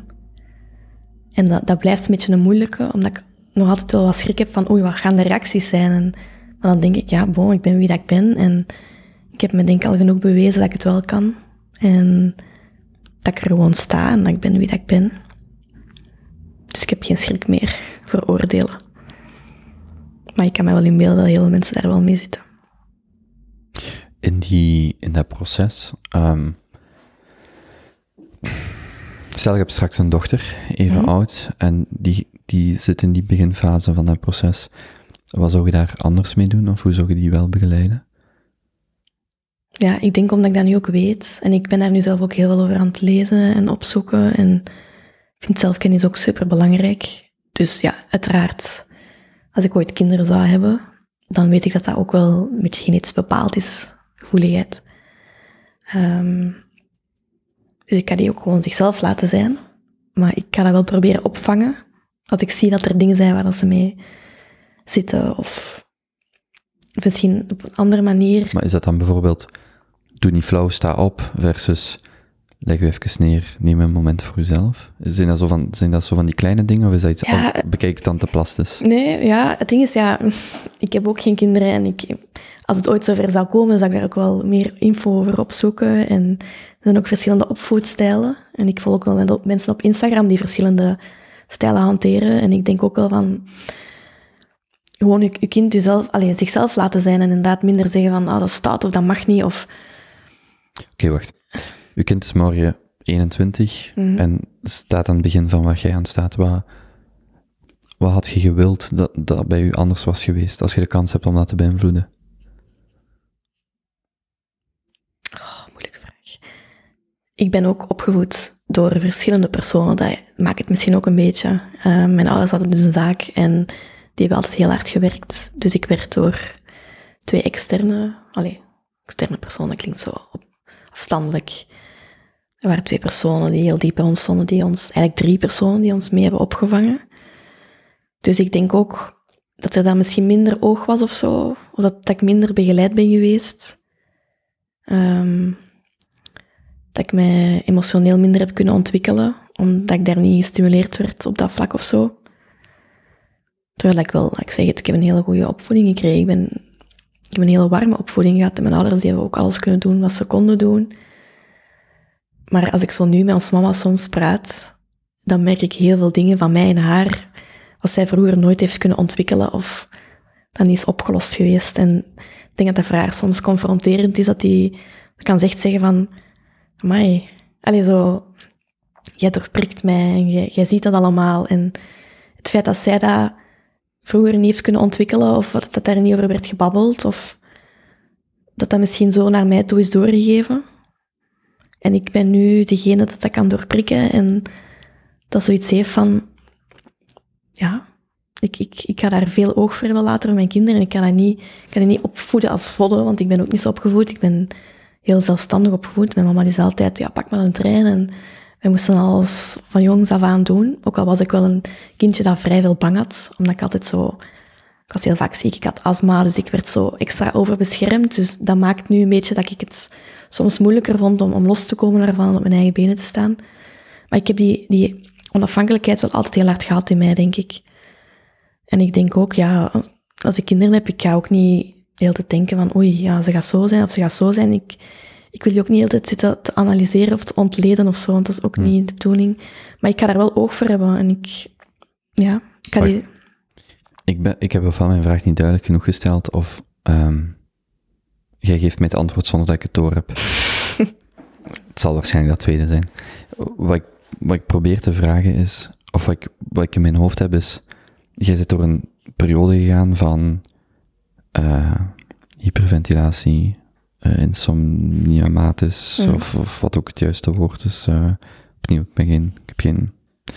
achtergrond daarin. Je zegt het goed. Naar ziekenhuisopname, naar gesloten opname. Ik heb het label depressie gekregen. Het label depressief. Mm-hmm. Oké, mijn initiële vraag was, in die cascade van gebeurtenissen, wat had daar beter anders geweest? En uw antwoord, als ik het goed begrijp, is... Of wat jij vertelt is, het begint niet daar, het begint ook veel vroeger. Tuurlijk. Maar ik wil die twee van elkaar splitsen. Als in binnen uw ervaring, of binnen 21, of het maakt niet uit hoe oud je bent.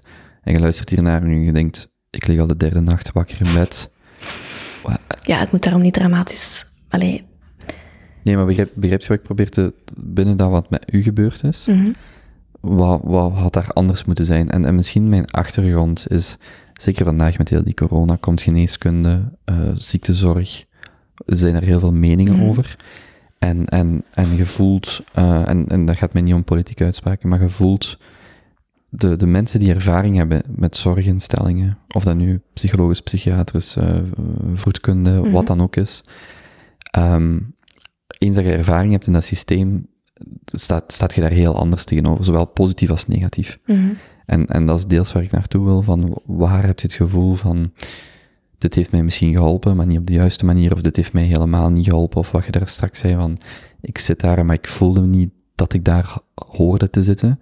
Dus dat was meer mijn initiële vraag van binnen die 6 maanden, mm-hmm. die 9 maanden nog ervoor en daarna, wat was daar wel goed aan? En goed bedoel ik qua omkadering en wat niet, los nog van, waar let je met, want inderdaad dat begint...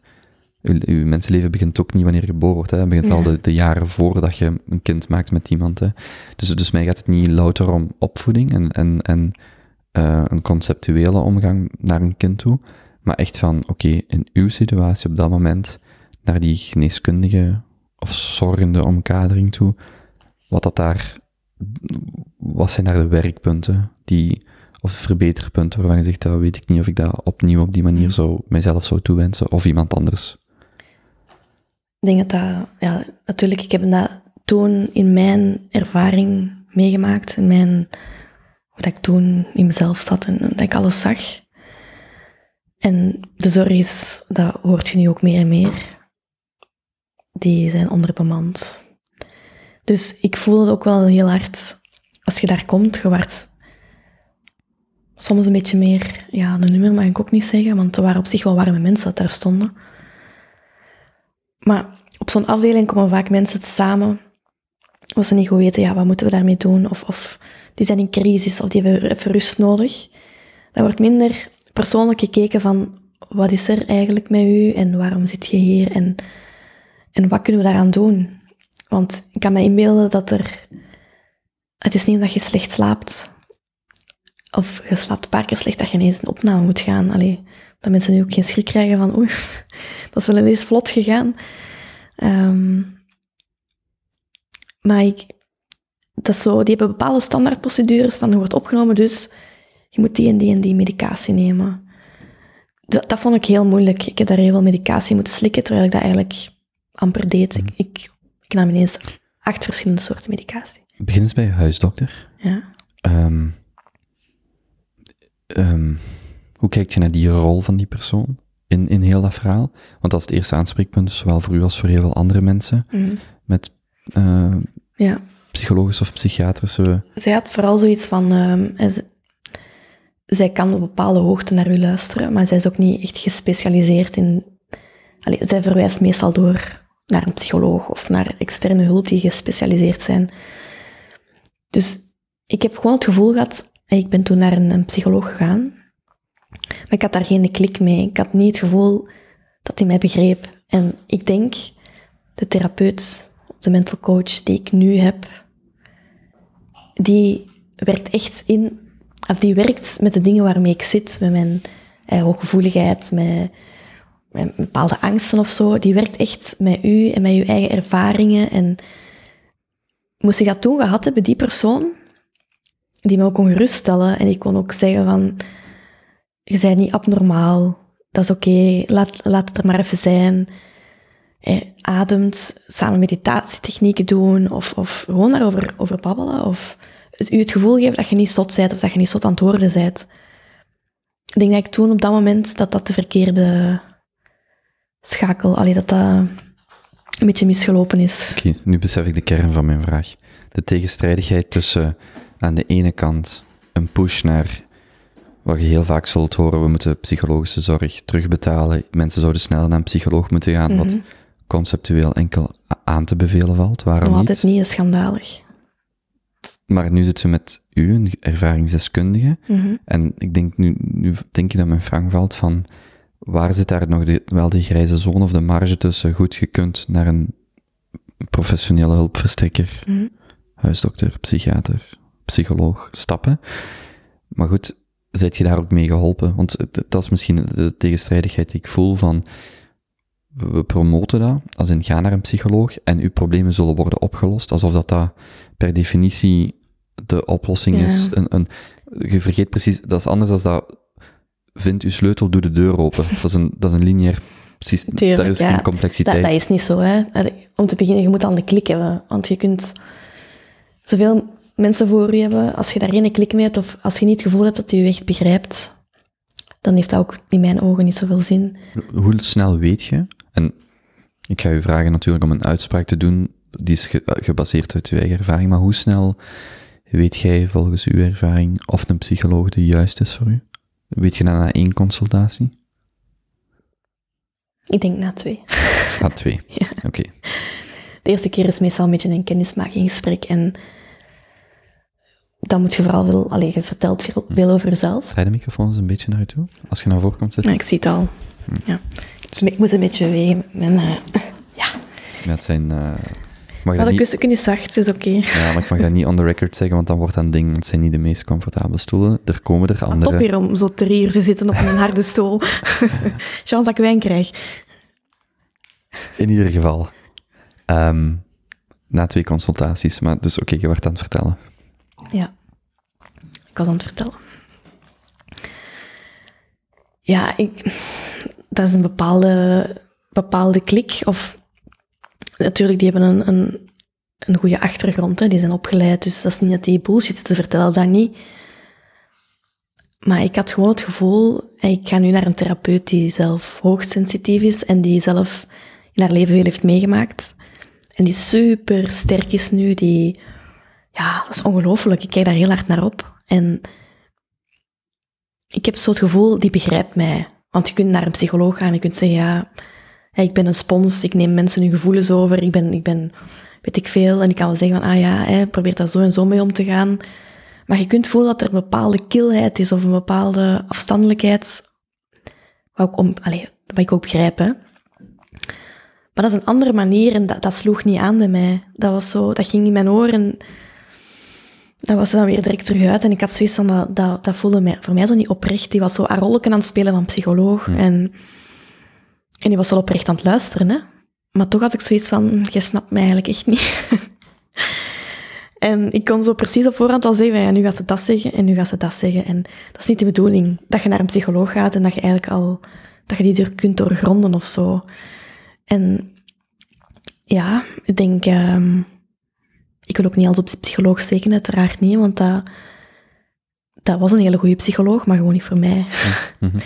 En ik merkte gewoon heel hard van, ja, oei, dat is het toch niet. En diegene die ik dus nu heb, die heb ik pas leren kennen na... Het is ook perfect legitiem om te zeggen dat psychologen ook niet supermensen zijn, die ook specialisaties hebben. En, allee, ja, dat klopt. Ja. Maar ik zeg het, ja, die hebben een goede opleiding gehad, dus die zijn afgestudeerd, dus die zouden wel... Allee, ja, maar die zijn ook gekleurd door hun eigen levenservaring. Klopt. Of beperkt door hun eigen levenservaring. Ja, inderdaad. Dus het is ook niet abnormaal om te verwachten dat elke psycholoog op elk moment... Voilà, op elk carte blanche weet, en alles van u weet. Tuurlijk. Hoe vind je dan een therapeut? Of een coach, een therapeut? Ik weet niet, alleen in uw geval een therapeut, maar... Ja. Hoe vind je iemand die rol voor u wel kan aannemen? En of dat dan coach, therapeut, psycholoog is... Hoe gaat jij daarnaar op zoek? Is dat googlen naar hoogsensitieve therapeut? Dat is eigenlijk gekomen... Ik zat in mijn relatie nog en ik voelde dat ik zo bepaalde dingen botste. En er was een vriendin van mij en die ging al bij een therapeut. En die zei, je moet daar eens een berichtje aan sturen. Dat is zo... Die heeft echt mijn leven al gered. Die is zo goed, die is... Ja, bon. En dan dacht ik ook van... Oh, heb ik juist... Wanneer was dat? 2, 3 jaar geleden. Ik dacht, Kortenberg, dat is nu 3 jaar geleden. Mag ik nu weer al hulp gaan zoeken? Kan het wel, zeg. En dan uiteindelijk dacht ik, kom, ik doe dat gewoon. En ik heb daar contact mee opgenomen met mijn bang hartje. En dan, ik voelde direct dat dat een andere aanpak was. Dat was meer ervaringsgericht, ook langs haar kant. En echt zo mij bewust maken van mijn hoger bewustzijn en niet zeggen van, ja, maak een planning en maak een dagplanning en dan moet je dat en dat doen en dan zult je wel beter voelen, om het maar heel simplistisch voor te stellen. Bij haar, die heeft zelf heel veel trainingen gevolgd en opleidingen gevolgd en zij is zelf gespecialiseerd in het ding waar ik het moeilijk mee heb of waar ik aan wil rondwerken. Dus daaraan was ik zelf ook veel meer gemotiveerd om daar naartoe te gaan. En ik voelde ook echt een verschil. En ik ga daar nu 3 jaar naartoe. En dat is ongelooflijk, want ik functioneer perfect. En ja, ik heb altijd gezegd, als jij daar op dat moment waart geweest, dan weet ik niet dat het zo weer was gekomen. Omdat ik gewoon iemand had dat mij begreep. En zoiets had van, jij doet niet onnozel of je doet niet kinderachtig of... man-up of weet ik veel. Maar gewoon dat iemand dat ziet van oké, dat is echt iets... Wacht, zeg je man-up als een vermannen? Ja. Okay. Ook al vaak wordt in mijn leven. Man-up. Ja? Al vaak. Dat heb ik wel eens gehoord, ja. Hoe vaak gaat je dan naar iemand? Is dat maandelijks? Wekelijks? Maandelijks. Ja. Maar ik zeg het, ja, ik vind dat weten ook niet veel mensen, hoor. Maar dat maakt mij ook niet uit. Het is maar dat je... de persoon wie dat je bent, dat je daar een aangenaam leven mee kunt leiden, want het is met jezelf dat je het moet doen, hè. Dus... Er is maar één persoon waarmee je elke nacht van je leven naar bed gaat. Voilà, het zal wel zijn. Elke morgen opstaat en denkt, oh, daar is ze weer. Dus als je niet in vrede bent met jezelf, dan moet het ook niet op een ander gaan zoeken. Dus nee, ik ben best wel blij met de dingen die ik heb meegemaakt en waar ik nu sta. Neemt je nog medicatie? Om in te slapen. Dat was ook niet de bedoeling dat ik dat zo lang ging nemen. Dus eigenlijk is dat niet zo oké. Maar ik... Is dat wat je dagelijks neemt? Ja. En dat was de bedoeling dat ik dat ook zou afbouwen. Ik heb dat ook al eens afgebouwd in het verleden. Maar als er dan weer een situatie komt waar ik denk, ik kan weer niet kunnen slapen, ja, dan is dat nogal snel om naar te grijpen. En zeker met die lockdown was het voor mij ook niet het moment om daarmee te stoppen. Dus ja. Ik kan nog eens drinken. Heb je nog genoeg? Nee, ik kan nog eens bijschenken.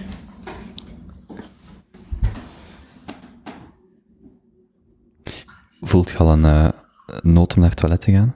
Nee, dat nog niet. Ja, ze zegt, nee, dat nog niet. Nog niet, ik zit neer, dan valt dat mee. Mensen denken dat ik hier keizat zit. Ik heb nog geen dubbele tongen. Het valt wel mee. Oké. Dat is ook nog maar een derde glas wijn of zo, denk ik. Derde of zo. Ik zit hier wel al even, hè. En het zijn kleine glaasjes. Voilà. Ja, het is wel de tweede fles.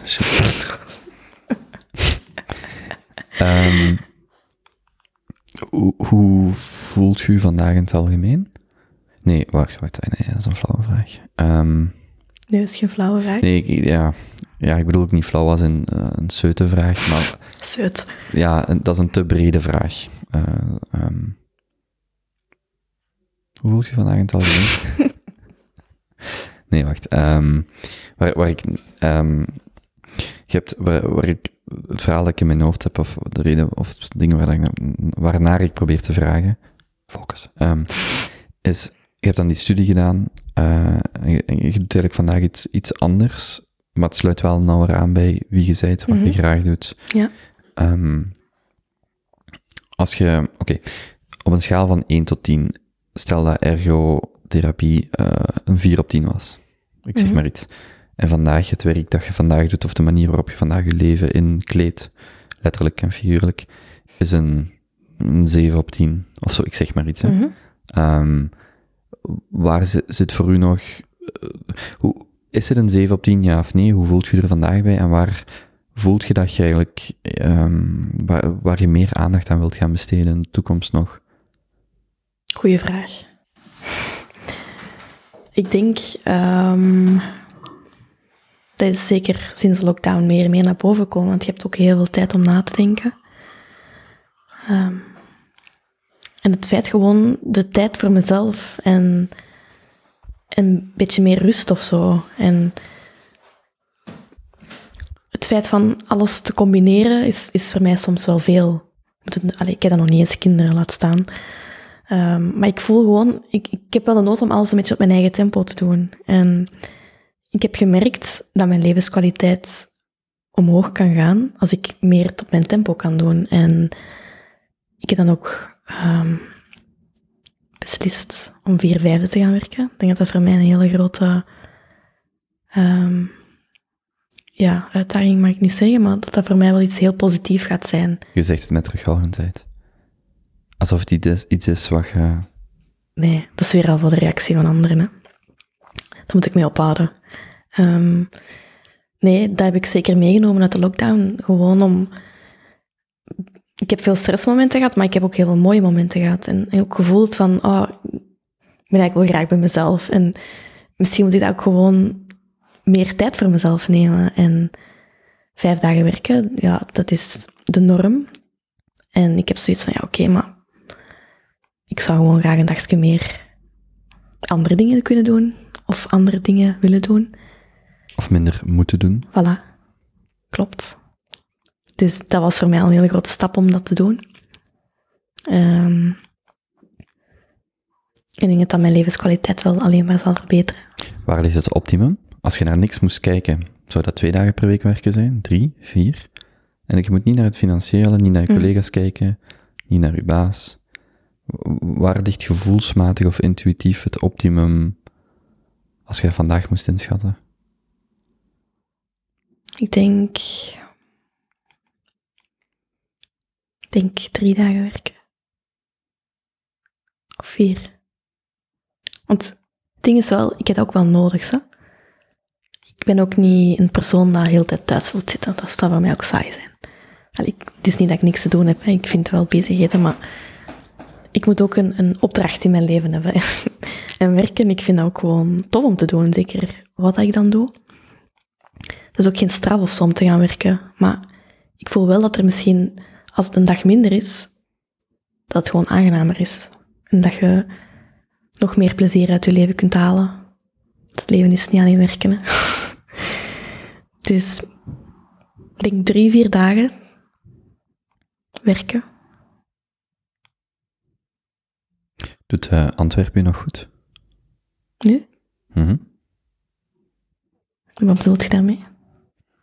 Haalt het eerder het beste of het eerder het slechtste nu naar boven? En ook dat is niet een of-vraag. Het is eerder een en-of-vraag. Daar heb ik zo over nadenken. Het haalt wel zo aan mijn ja, competitie mag ik niet zeggen, maar zo de drive om iets te doen en om zo uitgedaagd te worden. En dat is wel goed, want ik heb dat soms wel nodig, zo een drive.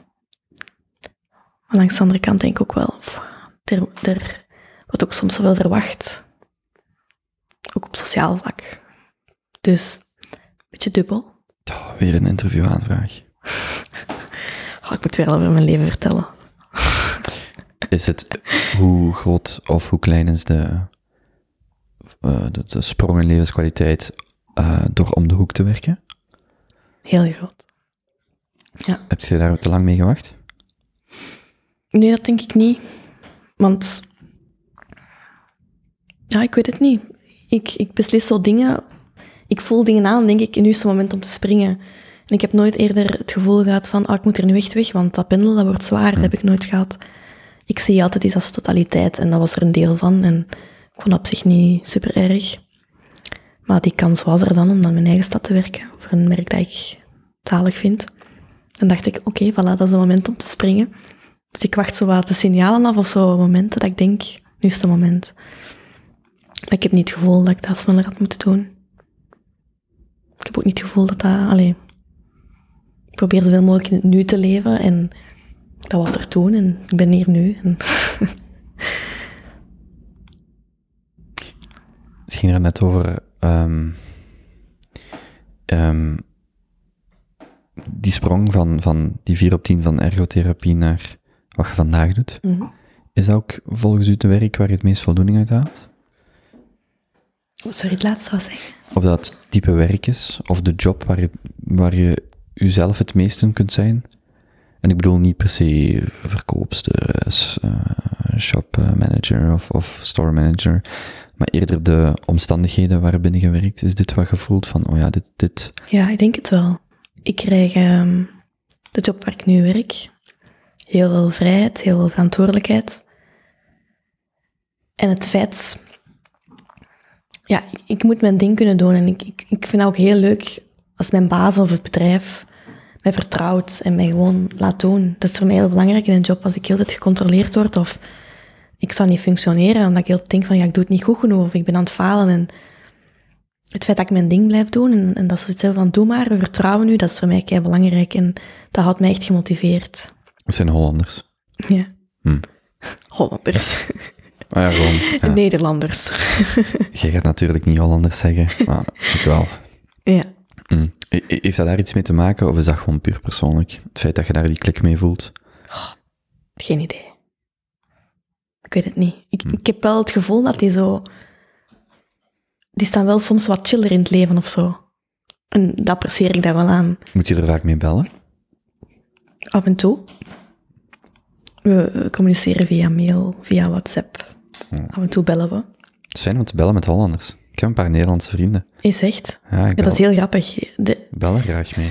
Die hebben zo'n heel fijn ritme. Dennis, als je luistert, we moeten nog eens bellen. Ja. Die hebben zo'n heel fijn ritme. Zo, show, hey. Ik vind dat heel leuk. Ja, ik vind dat ook wel heel tof om in Nederland samen te werken. En gewoon, ja, mijn collega, mijn enige collega ook, is Nederlands. Woont in Antwerpen. Maar ik ben zo gewoon om altijd zo in het Nederlands. Ja, ik weet niet, ik vind dat heel tof.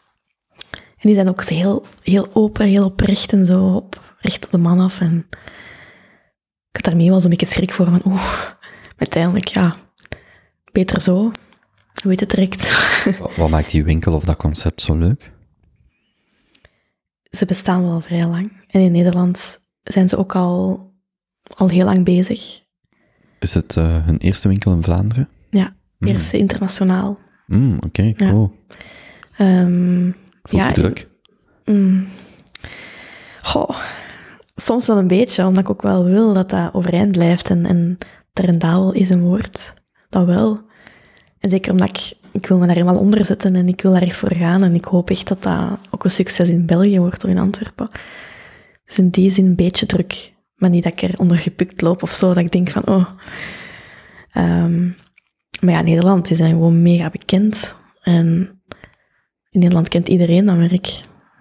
Dat is wel een beetje mijn ambitie om dat in Antwerpen ook of in België te verwezenlijken. Vertel eens wat mensen bij Anna en Nina terecht kunnen. Als ze iets origineel zoeken, kwalitatief. Wacht, je moet dat nauwer definiëren. Je verkoopt geen sjaals, bijvoorbeeld, originele sjaals. Als je dat wilt, nee. nee. Dat is wel het goede antwoord. Als hier een Hollander naar luistert, dan zeg ik, goed gezegd. Bedankt, ik mag blijven. Nee, voornamelijk interieur en juwelen. Zowel zilveren als vergulde juwelen. Moet ik ook uitleggen wat verguld is? Graag. Echt? Oké. Okay. Ja. De basislaag is zilver en dan is daar een laagje 14 karaat goud over gegoten of gedaan. Dat is niet hetzelfde als echt goud. Na verloop van tijd door weer of door vocht of zo kan dat laagje er sneller afgaan.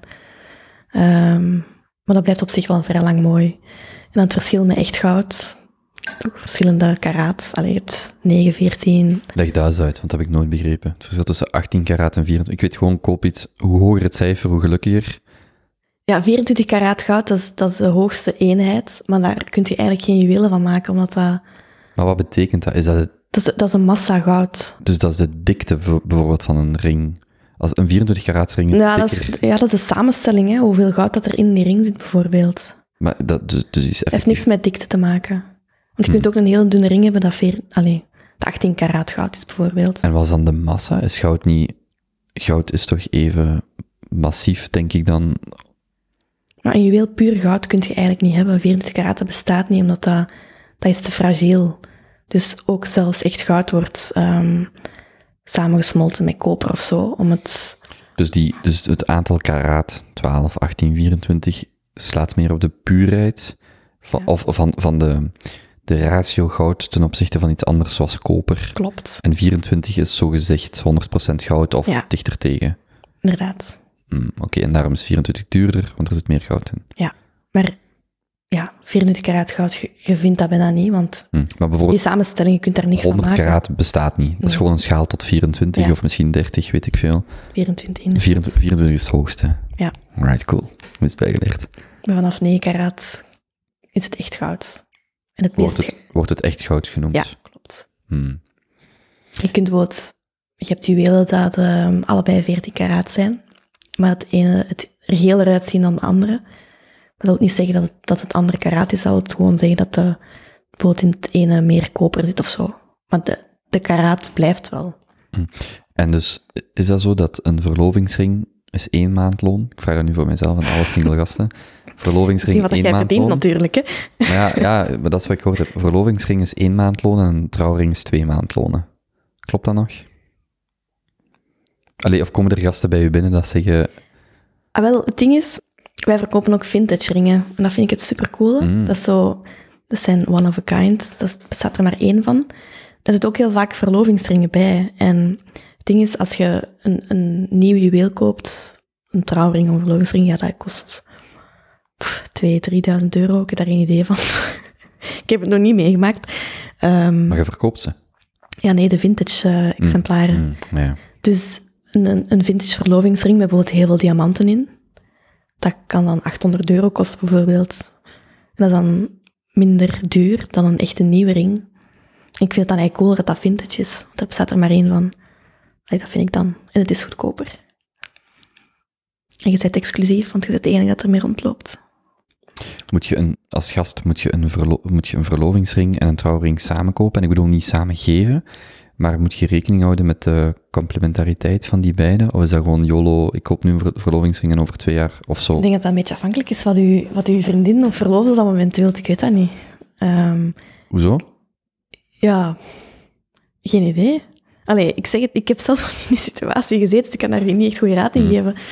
Nee, maar je hebt er waarschijnlijk al meer over nagedacht als de gemiddelde gast. Ja, misschien wel. Geen idee. Ik weet niet of dat samengekocht wordt. Koopt je trouwringen samen? Dat je alle twee dezelfde trouwring hebt? Of hoe zit dat? Je bent nu dingen aan het vragen dat niks met mijn... Dat is niet waar. Ja, ik ga er gewoon vanuit dat je dat ook allemaal weet. Ik ben niet gespecialiseerd in trouwzaken of weet ik veel. Of dat je dat samen koopt. Ja. Of kiest. Ja, ik ben daardoor zo... Ik ben... Ja, ik denk dat als koppel wel je verlovingsring kiest, gasman zelf. En je trouwring vermoed ik dat je dan samen gaat kiezen. Ik heb zo'n vreemde obsessie, of interesse eigenlijk, het is geen obsessie, voor traditionele dingen. Dus bijvoorbeeld verloving, trouwen, dat soort dingen. Maar ook in bredere context, ik vind dat heel fascinerend. Of ik vind het jammer dat veel traditie verloren gaat, omdat daar echt wel, daar zit waarde achter. En vandaag drukken we die anders uit, maar ik vind dat dus wel cool van, zelfs aan welke vinger draagt je een ring, dus ik zit dat op te zoeken en dan blijkt, in de VS is dat iets anders dan in Europa, en ook binnen Europa verschilt dat dan, hè, want moet je dan dat aan je ringvinger, aan je wijs, ja, of aan je middelvinger, links of rechts, hè, want tegenwoordig kun je niet meer zien, is die nu getrouwd, is die nu verloofd, is die nu... Bij mij kunnen dat ook niet zien, hè, kangvol. Ja. 7 gaten in uw oren. Ja, kangvol, hè. Maar dus ik vind dat wel cool om zo te weten van, oké, hoe gebeurde dat eigenlijk vroeger? Of als het vandaag nog gebeurt, hoe gebeurt dat dan? Dus vandaar de vragen. Ik ben er zelf niet zo aan op de hoogte. Ik heb misschien binnenkort een priester op de podcast. Misschien dat hij dat wel weet. Ja. Blijkbaar heeft Sint-Andries een heel coole priester, die ook zo op Tomorrowland is geweest en zelfs een feestje in kerkje. Ik heb ervan gehoord, inderdaad. Wel, Mannaert. Ah, cool. Rudy Mannaert, of Mannaert. De Rudy. En blijkbaar, ik heb al van een paar mensen gehoord, en onlangs Jozef, die zegt dat is een zeer coole gast. Jong van geest, dus ik vraag zo, is die 35? Nee, 60 of zo, maar blijkbaar ook op Tomorrowland en zo geweest. Dus misschien kan ik eens aan hem over de traditie van... Misschien moet je dat eens doen, inderdaad. Daar ben ik echt niet zo... Ik ben zelf niet zo... Oh ja, ik weet niet dat ik traditioneel ben. Aan mijn ringen te zien niet, hè, want ik draag ringen aan mijn wijsvinger. Maar het is niet omdat je iets niet doet, dat je er niet in de kern in gelooft, want sommige dingen hangen ook. Dat is waar. Ik geloof in Sinterklaas voor kinderen, maar zolang ik geen kinderen heb, koop ik niet op 6 december cadeautjes. Allee. Nee? Ja. Jezelf eens in de watten liggen. Nee. Oh, dank je, Kobe. Mooi cadeau. Mijn kneksdagen liggen achter mij. Alhoewel. Maar dus je hebt wel zo vandaag dan die combinatie tussen... opnieuw dat estheticisme, die schoonheid, en dan mensen helpen en een bepaalde rust in hun werk misschien ook. Ja. En daar voelt je je goed bij. Klopt, inderdaad. Ik denk dat ik wel zo de juiste balans heb gevonden. En door ze mee een beetje zoeken, want uiteraard, je komt van een ander bedrijf en daar gaan dingen anders. En dus even aanpassen. Maar ik denk wel dat ik heel blij ben met de sprong die ik genomen heb. Dat weet je ook nooit op voorhand. En het feit dat ik dan 4 jaar zou gaan werken, dat zou voor mij ideaal zijn. Om mijn job toch nog heel graag te blijven doen en toch iets meer tijd voor mezelf nog te hebben. Zou je zelf iets willen starten? Op termijn? Oh, ik weet dat niet. Het ding is, daar komt zo wel bij kijken, hè. Ook al zijt je manager of staat je in een winkel en zie je dat alles geregeld is en... Het is toch nog altijd anders om dan je eigen zaak te hebben, want er komt echt heel veel bij kijken. Financieel en praktisch. En achter Anna en Nina zit ook gewoon een heel groot team. Hè. Dus ja, die werken op een bureau met 20, 30 man. Ik kan er niet over uitspreken, maar dat is niet gewoon even zo, we gaan zo'n winkeltje openen. Moest het zo zijn, ja, tuurlijk, direct. Maar daar hangt veel van af, hè. En zoals je nu ook merkt, veel zelfstandigen zitten nu in de shit. Dus ik ben heel blij dat het op deze manier kan. En wie weet ooit. Ik ga het niet uitsluiten, maar... Maar dus als vandaag mensen bij u terecht willen, is het trouwens Anna Nina of Anna en Nina? Anna plus Nina, officieel. Maar hoe spreek je het ook zo uit? Anna plus Nina? Ja, ik zeg zo vaak Anna en Nina, maar eigenlijk is Anna plus Nina. Ja. Dus ofwel bij Anna plus Nina, of als make-up artist, want dat doet je ook nog. Ja, klopt. Trouwfeesten, of... Ja, dat was, als ik nog bij Lilli werkte, was dat heel vaak zo shoots van onze kleercollecties. Ik kon het dan wat combineren met mijn job, dus dat was wel heel tof. Maar vermits dat er nu ook heel veel... nu ligt dat een beetje stil, maar bruiden zijn ook, of huwelijken zijn ook heel vaak in het weekend. Dus mijn job laat dat nu even niet toe. Dus dat ligt ook even stil nu, mijn make-up. Maar daarom, die 4/5, dat zou ook weer een oplossing zijn om dan misschien wat terug meer mijn make-up te kunnen doen. Dus voorlopig ligt mijn make-up een beetje stil. Maar je doet het nog wel? Allee, ik bedoel, je zou het nog wel doen? Ik zou het nog willen doen, ja. Maar momenteel is dat praktisch even niet haalbaar. Maar als mensen binnen 2 jaar graag willen trouwen, dan kunnen ze altijd bij mij terecht. Of ja, zo, wat ik wel eens gedaan heb, is workshops voor vrijgezellen geven. Dat is ook altijd leuk. Maar ja, dat ligt natuurlijk ook een beetje stil.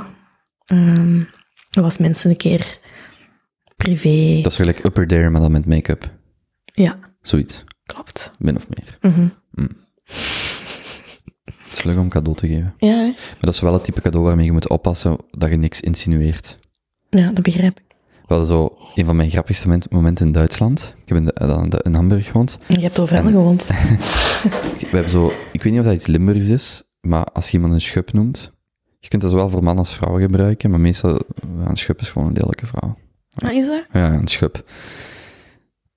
Een lelijke persoon, maar ik ken het vooral. Hè? Ja. Een draak of een schub. Een schub. En, zeg het nog maar, ja. Ja, ik ben er niet fier op, maar goed. En dus ik loop een supermarkt binnen, ik ben pas in Hamburg, en ik loop een supermarkt binnen. En ik zei op de vorige podcast die ik met Benjamin en Teun deed, was zo een van de vragen die op voorhand voorbereid. En een van de vragen was een vreemde gewoonte dat je hebt. Dus mijn vreemde gewoonte is, ik babbel heel veel tegen mijzelf. En dat is constant in de straten en zo. Ja, heb ik dat ook wel gedaan, zo. Moest ik niemand iets zeggen, hè? Nee, maar ik doe dat... Ik was net weer op straat, ook weer tegen mezelf aan ballen. Ik dacht... Ja, anyway. Ja. Dus ik loop die supermarkt binnen. En ik loop door zo'n shampoo-rayon. En daar staat dus letterlijk een bus met anti-schuppen shampoo. Maar schuppen in Duits is roos. Dus dat was anti-roos shampoo. Ik heb dan direct zo'n paar bussen gekocht om aan een paar mensen te geven. Omdat ik dacht, minimaal provocatief, maar... Ja. Ik vond dat dan wel leuk. Allee, dat was een leuke grap. In ieder geval, sindsdien geleerd van... Het is niet omdat dat voor u grappig is, dat ook voor de andere persoon grappig is. Ik zou het wel grappig vinden. Ja, ik geef heel graag anti-schuppen shampoo. Maar dus buiten Limburg weet niemand ook wat dat woord betekent. Nee, dus dat is ook een beetje sneu. Nooit van gehoord. Oké, maar dus... Ik heb weer iets bijgeleerd, hè. Ja, anti-schuppen shampoo. Judith, is er iets wat we nog moeten bespreken? Iets wat je nog wilt toevoegen? Ik weet niet hoe lang dat we aan het babbelen zijn, eigenlijk. Wat is echt uw gevoel? Goh, 1,5 uur? 2,5 uur? Nee. Echt? Nee, 2,4 uur. Oh my god. Zijn er echt mensen die daar zo lang aan luisteren? Nee, toch? Als iemand tot hier heeft geluisterd, stuur Judith een chapeau, respect. Nee, ja, voor mij is het oké. Allee, tenzij dat jij nog iets wilt weten, natuurlijk. Ik zei dat op voorhand, hè. Soms voelt je zo van, oké, we hebben een verhaal verteld. En dat gevoel heb ik nu. Ik vind het ook heel leuk dat een aantal dingen dat ik op voorhand aan u wou vragen, dat die spontaan naar boven zijn gekomen. Bijvoorbeeld dat van die make-up artist, hoe dat is voortgekomen uit uw verhaal. En ook bijvoorbeeld dat werk met die VZW, want dat waren dingen dat ik wel in mijn hoofd had, maar die zijn eigenlijk vanzelf naar boven gekomen. En dat is altijd een goed teken. Je hebt wel goede research gedaan, hè? Ja, ik google wel eens graag mensen. Allee, zeg, ik kan mezelf eens googlen, dat is wel spannend. Maar ik kan dat misschien niet doen. Ik kan nu zeg wel... maar. Ja, ik... Het is oké. Het is oké, ja, nee. Het is oké, ja. Ja, het is oké. Okay. Nee, dan zou ik zeggen... dank u om naar hier te komen. Dat is graag gedaan. Vond het leuk. Dat is het belangrijkste. Ik heb weer iets overwonnen, hè? Als eerste ervaring, en met wat je op voorhand in je hoofd had, was het oké? Ja, eigenlijk wel. Ik had mij op voorhand voorgenomen dat ik mij niet ging schamen, dat ik vrijuit ging vertellen, dat heb ik gedaan. Dus ik ben oké. We waren nog onzeker over het huilen. Over wat? Het huilen. Ik heb niet gehuild, hè? Ik denk het niet. Heb jij gehuild? Toch wel een traantje gezien. Goed. Goed, we ronden af. Ja, Judith, dankjewel. Ja, gedaan. Veel plezier nog en bedankt. Tot binnenkort. Is goed, thanks.